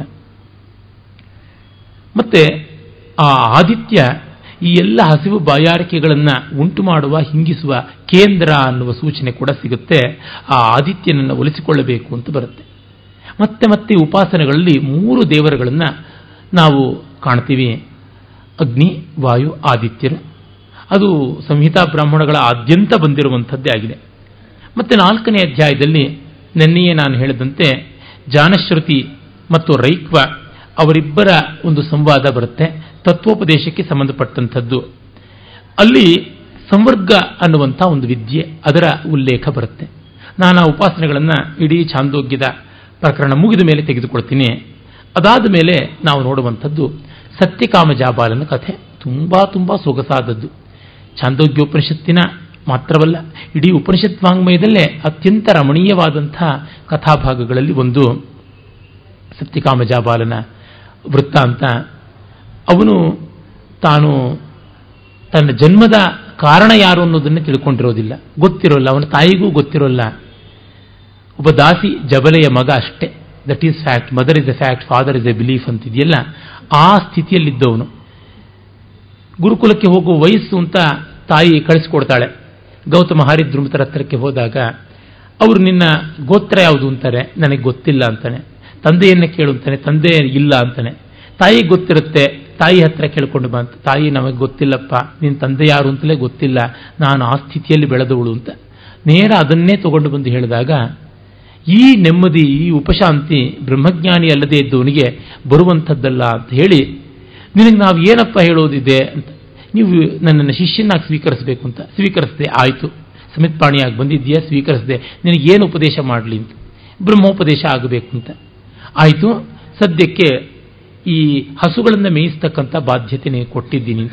ಮುದಿ ಹಸುಗಳು ವಯಸ್ಸಾಗಿವೆ ಅವನು ಇದನ್ನು ಒಂದು ಸಾವಿರ ಮಾಡ್ತೀನಿ ಅಂತ ಹೊರಡ್ತಾನೆ. ಹೊರಟು ಕಾಡಿಗೆ ಅಟ್ಟಿಕೊಂಡು ಹೋಗ್ತಾನೆ. ಅಲ್ಲಿ ಅವನಿಗೆ ಕಪಿಂಜಲ, ಹಂಸ, ವೃಷಭ, ಅಗ್ನಿ ಈ ನಾಲ್ಕರ ಮೂಲಕವಾಗಿ ಬ್ರಹ್ಮದ ವಿಶಿಷ್ಟವಾದಂತಹ ತತ್ವಜ್ಞಾನ ಆಗುತ್ತೆ. ಅದು ಬಹಳ ವಿಶಿಷ್ಟವಾದಂಥ ಒಂದು ವಿದ್ಯೆಯಾಗಿ ಬೆಳವಣಿಗೆ ಆಗುತ್ತೆ. ಆ ವಿವರಗಳನ್ನು ನಾನು ಮುಂದೆ ನಿಮಗೆ ಉಪಾಸನೆಯ ಕ್ರಮದಲ್ಲಿ ಸಂಬಂಧಪಟ್ಟಂತೆ ಹೇಳ್ತೀನಿ. ಆಮೇಲೆ ಉಪಕೋಸಲ ಕಾಮಲಾಯನನಿಗೆ ಬಂದಂಥ ಒಂದು ಉಪಕೋಸಲ ವಿದ್ಯೆಯ ಉಲ್ಲೇಖ ಕೂಡ ಬರುತ್ತೆ. ಮತ್ತೆ ಐದನೇ ಅಧ್ಯಾಯದಲ್ಲಿ ಪ್ರಾಣವೇ ದೇಹದಲ್ಲಿ ಶ್ರೇಷ್ಠವಾದದ್ದು, ಅದು ವಸಿಷ್ಠ, ಅಂದರೆ ವಸತಾಂ ವರಿಷ್ಠ ವಸಿಷ್ಠ ಅಂತ. ಇರುವವರಲ್ಲಿ ಶ್ರೇಷ್ಠವಾದದ್ದು ಪ್ರಾಣ. ಇದು ಬೃಹದಾರಣ್ಯಕದಲ್ಲಿ ಬರುವಂಥದ್ದು. ಅಂದರೆ ಒಮ್ಮೆ ಇಂದ್ರಿಯಗಳಿಗೆಲ್ಲ ಸ್ಪರ್ಧೆ ಬಂತು. ಯಾವುದು ಮೇಲು ಯಾವುದು ಮೇಲು ಅಂತ. ಆಗ ಪರಮಾತ್ಮ ಪ್ರಜಾಪತಿ, ನೀವು ಒಂದೊಂದು ವರ್ಷ ರಜಾ ತಗೊಂಡು ಹೋಗಿ ಆಗ ಯಾರು ಮೇಲು ಯಾರು ಕೀಳು ಅಂತ ಗೊತ್ತಾಗುತ್ತೆ ಅಂತ. ಕಣ್ಣು ಹೊರಟೋಯ್ತು ಸಂಚಾರ. ದೇಹಕ್ಕೆ ತೊಂದರೆ ಆದರೂ ಹೇಗೋ ನಿಭಾಯಿಸ್ತು. ಆಮೇಲೆ ಕಿವಿಗೆ ಹೋಯಿತು. ಮತ್ತೆ ಅದು ಹೇಗೋ ನಿಭಾಯಿಸ್ತು. ಕಟ್ಟ ಕಡೆಗೆ ಪ್ರಾಣ, ನಾನು ಹೊರಡ್ತೀನಿ ಅಂತ ಹೊರಡ್ತಾ ಇದ್ದಂತೆ ಮಿಕ್ಕ ಇಂದ್ರಿಯಗಳು, ನೀನು ಹೊರಟ್ರೆ ನಮ್ಮ ಗತಿ ಏನು ಅಂತ ಎಳೆದು ಕೂಡಿಸ್ಕೊಂಡವೋ, ಹಾಗಾಗಿ ಪ್ರಾಣ ಮಿಗಿಲಾದಂಥದ್ದು ಅಂತ ಆಯಿತು ಅಂತ ಹೀಗೆ ಪ್ರಾಣೋಪಾಸನೆಯ ಮಹತ್ವವನ್ನು ಹೇಳುವಂಥದ್ದಾಗುತ್ತೆ. ಆಮೇಲೆ ಪಂಚಾಗ್ನಿಹೋತ್ರ ಅಥವಾ ಪಂಚ ಪ್ರಾಣಾಗ್ನಿಹೋತ್ರ ವಿದ್ಯಾ ಅನ್ನುವಂಥ ವಿದ್ಯೆದ ಉಲ್ಲೇಖ ಬರುತ್ತೆ. ಹಲವು ಬಾರಿ ಹೇಳಿದ್ದು ಆಗಿದೆ. ಲೋಕ, ಪರ್ಜನ್ಯ, ಪೃಥಿವಿ, ಪುರುಷ, ಸ್ತ್ರೀ ಇವರುಗಳನ್ನ ಪಂಚಾಗ್ನಿ ಅಂತ ಹೇಳಿ ಮೋಡಗಳ ನಿರ್ಮಾಣದಿಂದ ಸಂತತಿ ಆಗುವವರೆಗಿರ್ತಕ್ಕಂಥ ಚಕ್ರದಲ್ಲಿ ಬರುವಂಥ ಪಂಚಾಗ್ನಿಹೋತ್ರ ಮೋಡಗಳು ನಿರ್ಮಾಣವಾಗಿ ಮಳೆ ಬರೋದು, ಮಳೆಯಿಂದಾಗಿ ಭೂಮಿ ಫಲಿಸುವಂಥದ್ದು.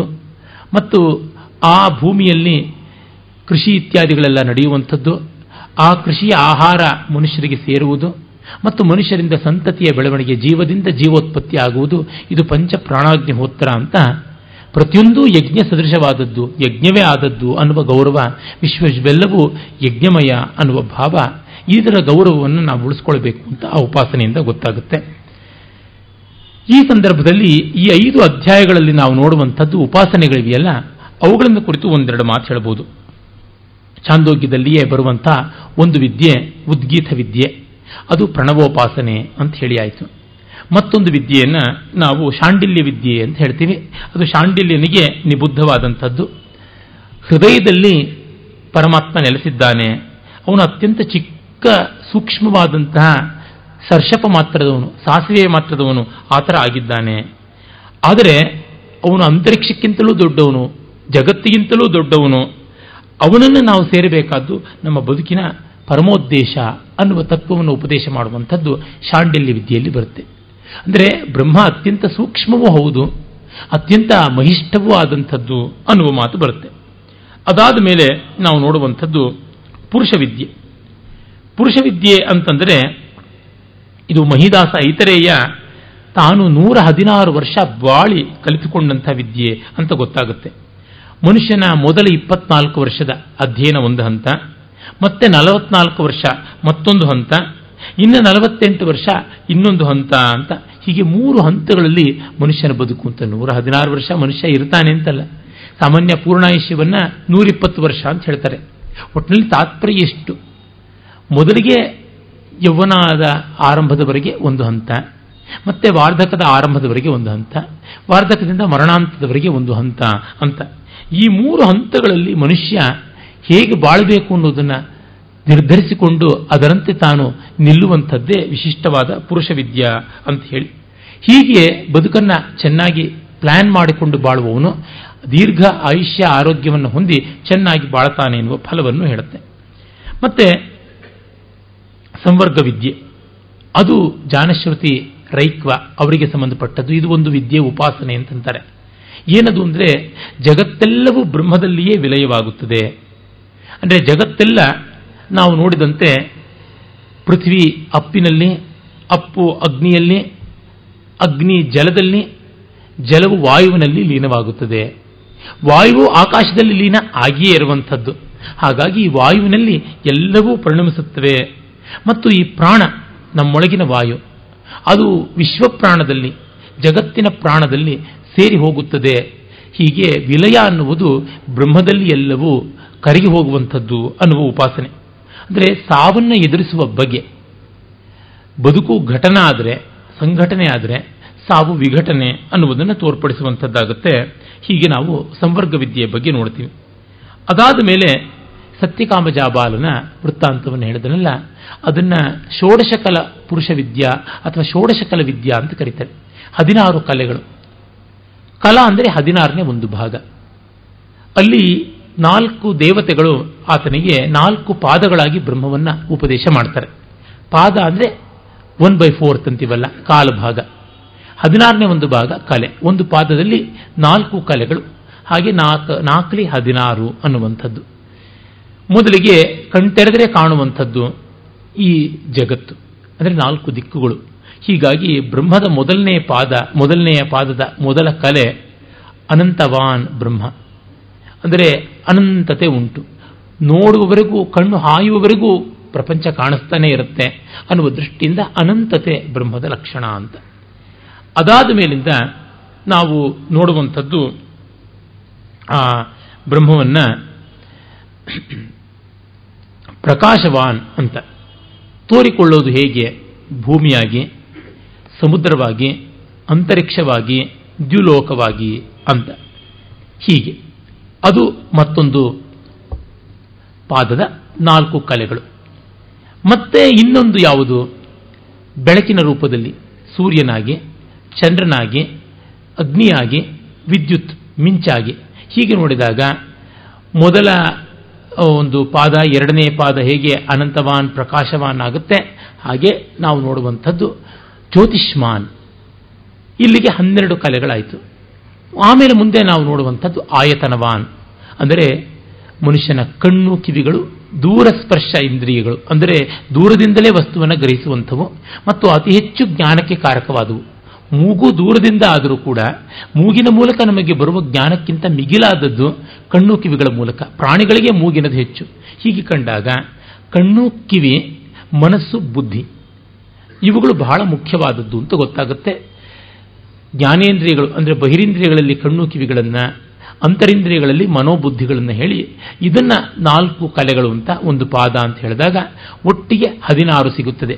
ಅನಂತವಾನ್, ಪ್ರಕಾಶವಾನ್, ಜ್ಯೋತಿಷ್ಮಾನ್, ಆಯತನವಾನ್ ಅನ್ನುವಂಥದ್ದು. ಅಂದರೆ ಬ್ರಹ್ಮದ ಅನಂತತೆ, ಬ್ರಹ್ಮದ ಸರ್ವಸುವೇದ್ಯತ್ವ, ಬ್ರಹ್ಮದ ಸ್ವಯಂ ಪ್ರಕಾಶತ್ವ, ಸ್ವಯಂ ಜ್ಯೋತಿ ರೂಪತ್ವ ಮತ್ತು ಬ್ರಹ್ಮದ ಸರ್ವಸ್ಥಿತಿತ್ವ ಎಲ್ಲೆಲ್ಲಿಯೂ ಅವನಿದ್ದಾನೆ, ಎಲ್ಲೆಲ್ಲಿಯೂ ಬ್ರಹ್ಮವಸ್ತು ಉಂಟು, ಆಯತನ ಅಂದರೆ ನೆಲೆ, ನೆಲೆಯಾಗಿರುವಂಥದ್ದು ಅಂತ ಇದನ್ನು ನಾವು ಷೋಡಶ ಕಲಪುರುಷ ವಿದ್ಯಾ ಅಂತ ಹೇಳ್ತೀವಿ. ಮತ್ತೆ ಉಪಕೋಸಲ ವಿದ್ಯಾ ಅಂತ ಒಂದು ವಿದ್ಯೆ ಬರುತ್ತೆ, ಅದು ಉಪಾಸನೆಗೆ ಸಂಬಂಧಪಟ್ಟಿದ್ದು. ಅಲ್ಲಿ ಉಪಕೋಸಲ ಅಂತ ಒಬ್ಬ ವಿದ್ಯಾರ್ಥಿ ಸತ್ಯಕಾಮ ಜಾಬಾಲ್ನ ಮನೆಯಲ್ಲಿ ಅಂತ್ಯವಾಸಿಯಾಗಿರ್ತಾನೆ. ಅವನಿಗೆ ಸತ್ಯಕಾಮ ಇಲ್ಲದೇ ಇರುವಾಗ ಅಗ್ನಿಗಳು ಪ್ರಾಣವೇ ಬ್ರಹ್ಮ ಕಂ ಅಂದರೆ ಜಲವು ಬ್ರಹ್ಮ ಕಮ್ ಅಂದರೆ ಆಕಾಶ ಬ್ರಹ್ಮ ಅಂತ ಹೇಳುತ್ತೆ. ಮತ್ತೆ ಕಮ್ ಅನ್ನೋದಕ್ಕೆ ಸುಖ ಅಂತ ಒಂದು ಅರ್ಥವೂ ಇದೆ. ಕಮ್ ಅನ್ನೋದಕ್ಕೆ ಆಕಾಶ ಅಂತಲೂ ಅರ್ಥ ಇದೆ. ಅಂದರೆ ಪರಮಾತ್ಮ ಆ ಬ್ರಹ್ಮವಸ್ತು ಪ್ರಾಣಶಕ್ತಿ ಆಗಿರುವಂಥದ್ದು, ಆನಂದ ಶಕ್ತಿ ಆಗಿರುವಂಥದ್ದು, ಅವಕಾಶ ಶಕ್ತಿಯೂ ಆಗಿರುವಂಥದ್ದು ಅಂತ ಗೊತ್ತಾಗುತ್ತೆ. ಮತ್ತೆ ಆ ಅವಕಾಶ ಯಾವುದು? ಖಮ್ ಹೃದಯಾಕಾಶ. ಆ ಹೃದಯದಲ್ಲಿ ಕಮ್ಮಲ್ಲಿ ಕಮ್ ಆನಂದ ರೂಪವಾಗಿ ಪ್ರಾಣ ಇರುತ್ತದೆ ಅಂತ. ಅಂದರೆ ಆನಂದ ಸ್ವರೂಪವಾಗಿ ಜೀವ ತನ್ನಲ್ಲಿಯೇ ತಾನು ಇದೆ ಅನ್ನುವ ಭಾವ. ಇದನ್ನ ಉಪದೇಶ ಮಾಡಿ ಕಡೆಗೆ ಅಕ್ಷಿಪುರುಷ ವಿದ್ಯಾ ಅಂತ ಹೇಳಿ ಎಲ್ಲರ ಕಣ್ಣಿನ ಮೂಲಕ ಪ್ರಕಾಶವಾಗುವಂಥದ್ದು ಆ ಬ್ರಹ್ಮವಸ್ತುವೆ. ಲೋಕವನ್ನು ಕಾಣಬೇಕು ಅಂದರೆ ಕಣ್ಣು ಬೇಕು. ಆದರೆ ಕಣ್ಣಲ್ಲಿ ಬೆಳಕಿಲ್ಲದೆ ಕಣ್ಣು ಯಾವ ಬೆಳಕನ್ನು ಕಾಣಲಾಗದು. ಯಾಕೆ ಸತ್ತವರ ಕಣ್ಣು ನೋಡ್ತಾ ಇದೆಯಾ? ನೋಡುವುದಕ್ಕೆ ಬೇಕಾದ್ದೆಲ್ಲ ಇದೆ. ಆದರೆ ಅದು ಗ್ರಹಿಸ್ತಾ ಇಲ್ಲ. ಹೀಗಂತಂದರೆ ಆ ಚೈತನ್ಯ ಅನ್ನುವುದು ಬೇಕು ಅಂತ ಅಕ್ಷಿಪುರುಷ ವಿದ್ಯಾ ಅಂತಲೂ ಕರೀತಾರೆ. ಇವೆಲ್ಲವನ್ನು ಸೇರಿಸಿ ಉಪಕೋಸಲ ವಿದ್ಯಾ ಅಂತ ಕಡೆಗೆ ಸತ್ಯಕಾಮಜಾಬಾಲ ಬಂದು ಶಿಷ್ಯನಿಗೆ ಬ್ರಹ್ಮಜ್ಞಾನವಾಗಿರುವುದನ್ನು ಕಂಡು ಸಂತೋಷ ಪಡ್ತಾನೆ ಅಂತ ಆ ಕಥೆ ಮುಗಿಯುತ್ತೆ. ಅದು ಒಂದು ವಿದ್ಯೆ. ಮತ್ತೆ ವೈಶ್ವಾನರ ವಿದ್ಯಾ ಅನ್ನುವಂಥದ್ದು. ಅದು ನೆನ್ನೆಯೇ ನಾನು ಪ್ರಸ್ತಾವ ಮಾಡಿದೆ. ಅಶ್ವಪತಿ ಕೇಕೈನ ಹತ್ರಕ್ಕೆ ಆರು ಜನ ವಿದ್ವಾಂಸರು ಬಂದು ವೈಶ್ವಾನರ ವಿದ್ಯೆಯನ್ನು ಉಪಾಸನೆ ಮಾಡುವಂಥದ್ದು. ವೈಶ್ವಾನರ ಅಂತಂದರೆ ವಿಶ್ವದ ಎಲ್ಲೆಲ್ಲಿಯೂ ನೆಲೆಯಾಗಿರ್ತಕ್ಕಂಥವನು ಅನ್ನುವಂಥ ಅರ್ಥ. ಮತ್ತು ಜಠರಾಗ್ನಿಯಾಗಿ ತನ್ನೊಳಗೇ ತಾನು ಇರುವಂಥವನು ಮತ್ತು ಯಾವುದರೊಳಗೂ ಬಿಡಿಯಾಗದೆ ಇಡಿಯಾಗಿ ಇರುವಂಥವನು ಅಂತ. ಆ ಇಡಿತನವನ್ನು ಉಪಾಸನೆ ಮಾಡುವಂಥದ್ದು ವೈಶ್ವಾನರ. ಅಂದರೆ ಭೂಯಿಂದ ಮೊದಲುಗೊಂಡು ಸತ್ಯದವರೆಗೆ ಭೂಹು, ಭುವಃ ಸುವಹ ಮಹ, ಜನ, ತಪಃ ಸತ್ಯಂ ಅಂತಿವೆಲ್ಲ ಆ ಸಪ್ತ ಲೋಕಗಳಲ್ಲಿಯೂ ಆವರಿಸಿರುವಂಥದ್ದು ವೈಶ್ವಾನರ ಅನ್ನುವ ಭಾವದಿಂದ ಮಾಡುವ ಉಪಾಸನೆ. ಇದಲ್ಲದೆ ಈಗಾಗಲೇ ನಾನು ಹೇಳಿದಂತೆ ಪ್ರಾಣವಿದ್ಯಾ ಅಂತ, ಪ್ರಾಣದ ಮಹತ್ವ ಹೇಳುವಂಥದ್ದು ಮತ್ತು ಪಂಚಪ್ರಾಣಾಗ್ನಿಹೋತ್ರ ವಿದ್ಯಾ ಅಂತ, ಅದನ್ನು ಇವುಗಳನ್ನೆಲ್ಲವನ್ನೂ ಕುರಿತು ಹೇಳುವಂಥದ್ದಾಗುತ್ತೆ. ಹಾಗೆ ನಾವು ಮಧುವಿದ್ಯಾ ಅಂತ ನೋಡ್ತೀವಿ. ಬ್ರಹ್ಮ ಎಲ್ಲದರ ಸವಿ, ಎಲ್ಲದರ ಸಾರ, ಎಲ್ಲದರ ಸ್ವಾರಸ್ಯ ಅನ್ನುವಂಥದ್ದು. ಇದಾದ ಮೇಲೆ ಮತ್ತೆ ಮೂರು ವಿದ್ಯೆಗಳು ಬರುತ್ತವೆ. ಅದು ಕ್ರಮವಾಗಿ ಸದ್ವಿದ್ಯಾ, ಭೂಮವಿದ್ಯಾ, ಮತ್ತೆ ದಹರವಿದ್ಯಾ ಅಂತ ಹೆಸರಾದಂಥದ್ದು. ಆರು, ಏಳು, ಎಂಟನೇ ಅಧ್ಯಾಯದಲ್ಲಿ ಬರುವಂಥದ್ದಾಗುತ್ತೆ ಸದ್ವಿದ್ಯಾ, ಭೂಮವಿದ್ಯಾ ಮತ್ತು ದಹರವಿದ್ಯಾ. ಈ ವಿವರಗಳನ್ನು ನಾವು ನೋಡೋಣ.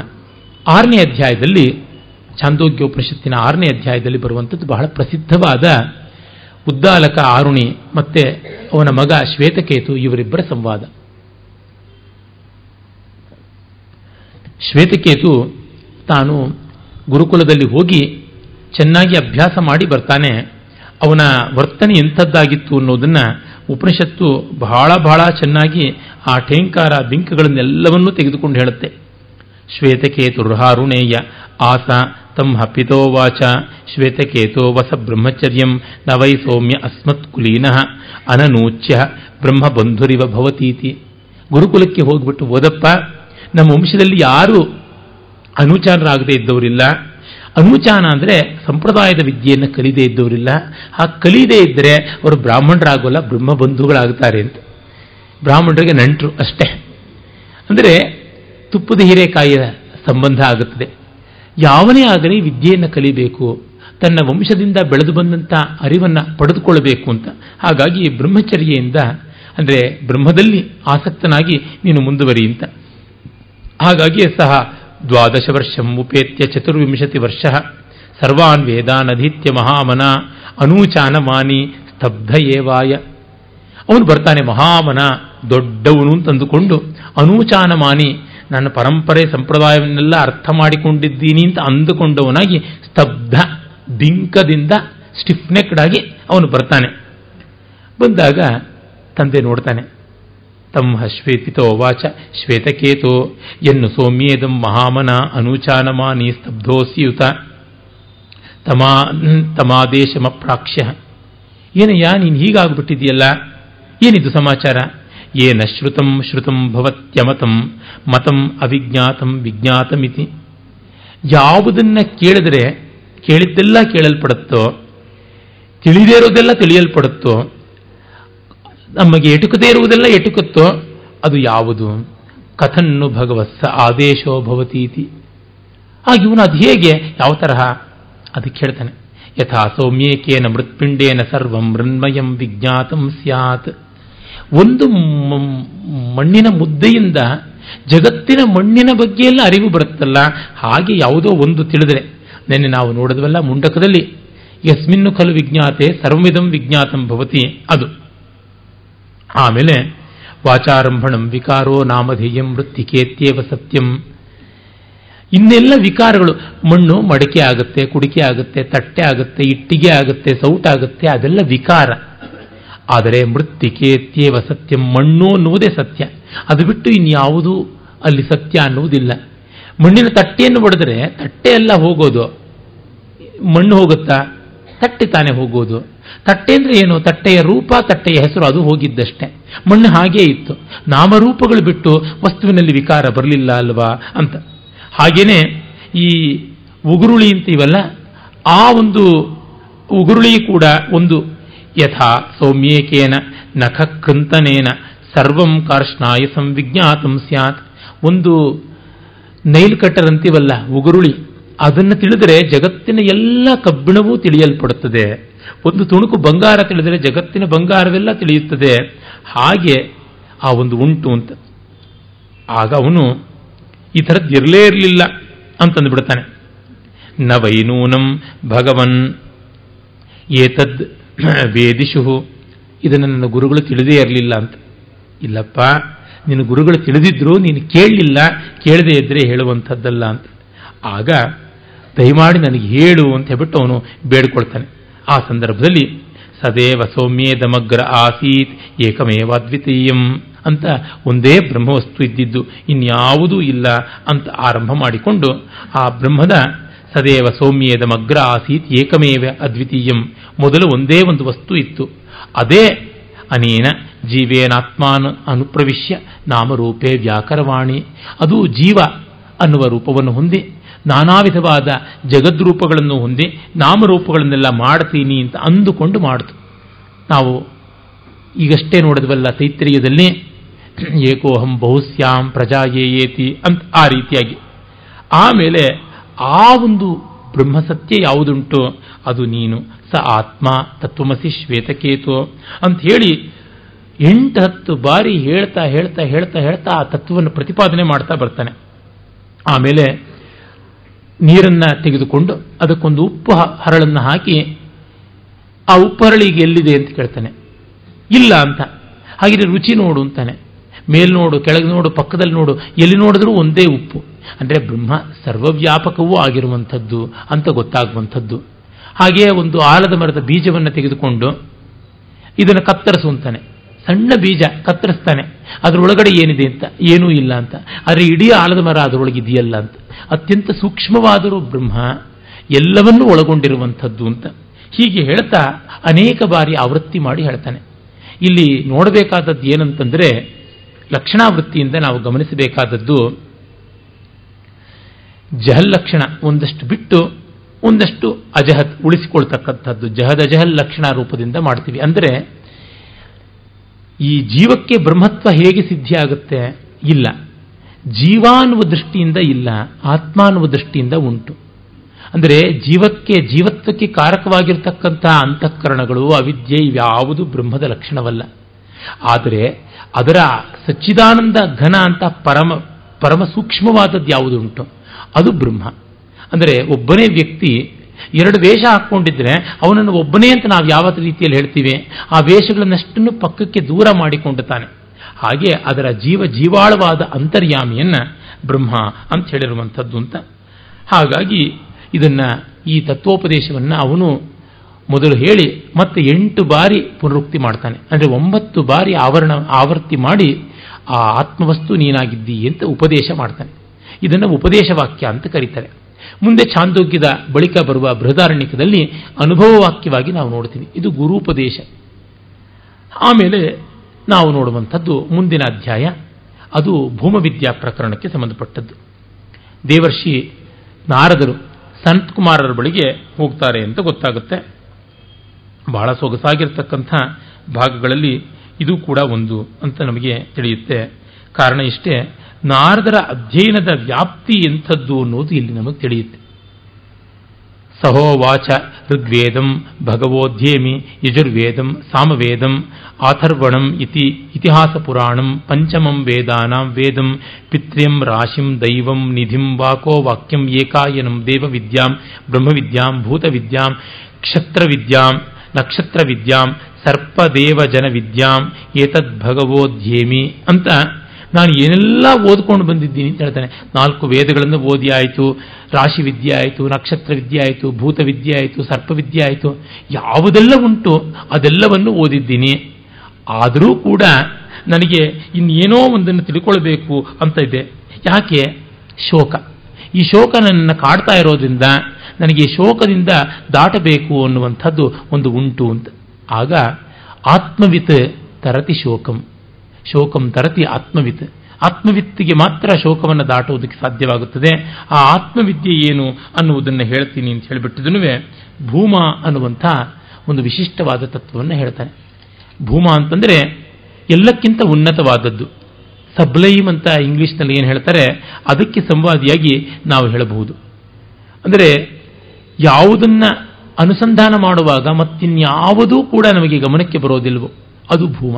ಯೋವೈ ಭೂಮ, ತತ್ಸುಖಂ ನಾಲ್ಪೇ ಸುಖಮಸ್ತಿ, ಭೂಮಯ ಸುಖಂ ಅಂತ ಹೇಳಿ ಯತ್ರ ನಾಣ್ಯತ್ ಪಶ್ಯತಿ ನಾಣ್ಯ ಶೃಣೋತಿ ನಾಣ್ಯದ್ ವಿಜಾನಾತಿ ತದಲ್ಪಂ ಯತ್ರ, ತದ್ಭೂಮ ಸ ಭೂಮ ಯತ್ರ ಅನ್ಯತ್ ಪಶ್ಯತಿ ಅನ್ಯ ಶೃಣೋತಿ ಅನ್ಯದ್ ವಿಜಾನಾತಿ ತದಲ್ಪಂ ಯೋ ವೈ ಭೂಮ ತದಮೃತಂ ಅಥ ಯದಲ್ಪಂ ತನ್ಮರ್ತ್ಯಂ ಸ ಭಗವಾನ್ ಅಂತ ಹೇಳಿ ಭೂಮದಲ್ಲಿ ಮತ್ತೊಂದರ ಕೇಳಿಕೆ, ಮತ್ತೊಂದರ ಆಲೋಚನೆ, ಮತ್ತೊಂದರ ಅವಲೋಹನ, ಆ ಅವಗಾಢನ ಯಾವುದೂ ಇರೋದಿಲ್ಲ ಅಂತ.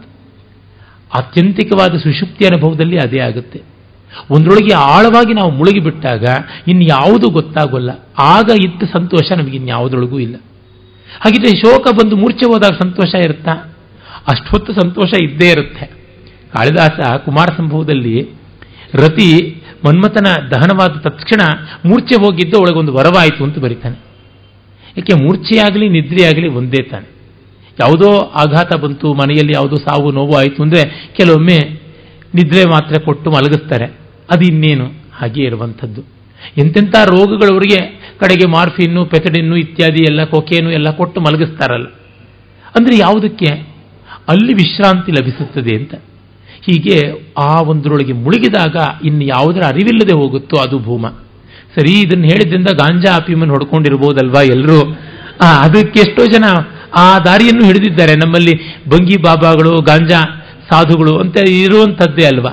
ಅದಕ್ಕಿಷ್ಟೇ ಬ್ರಹ್ಮವು ಹೊರಗಿನ ಸಾಧನೆಯಿಂದ ಉಂಟಾಗುವಂಥದ್ದಲ್ಲ, ತನ್ನಿಂದ ತಾನೇ ಆಗುವಂಥದ್ದು ಅಂತ.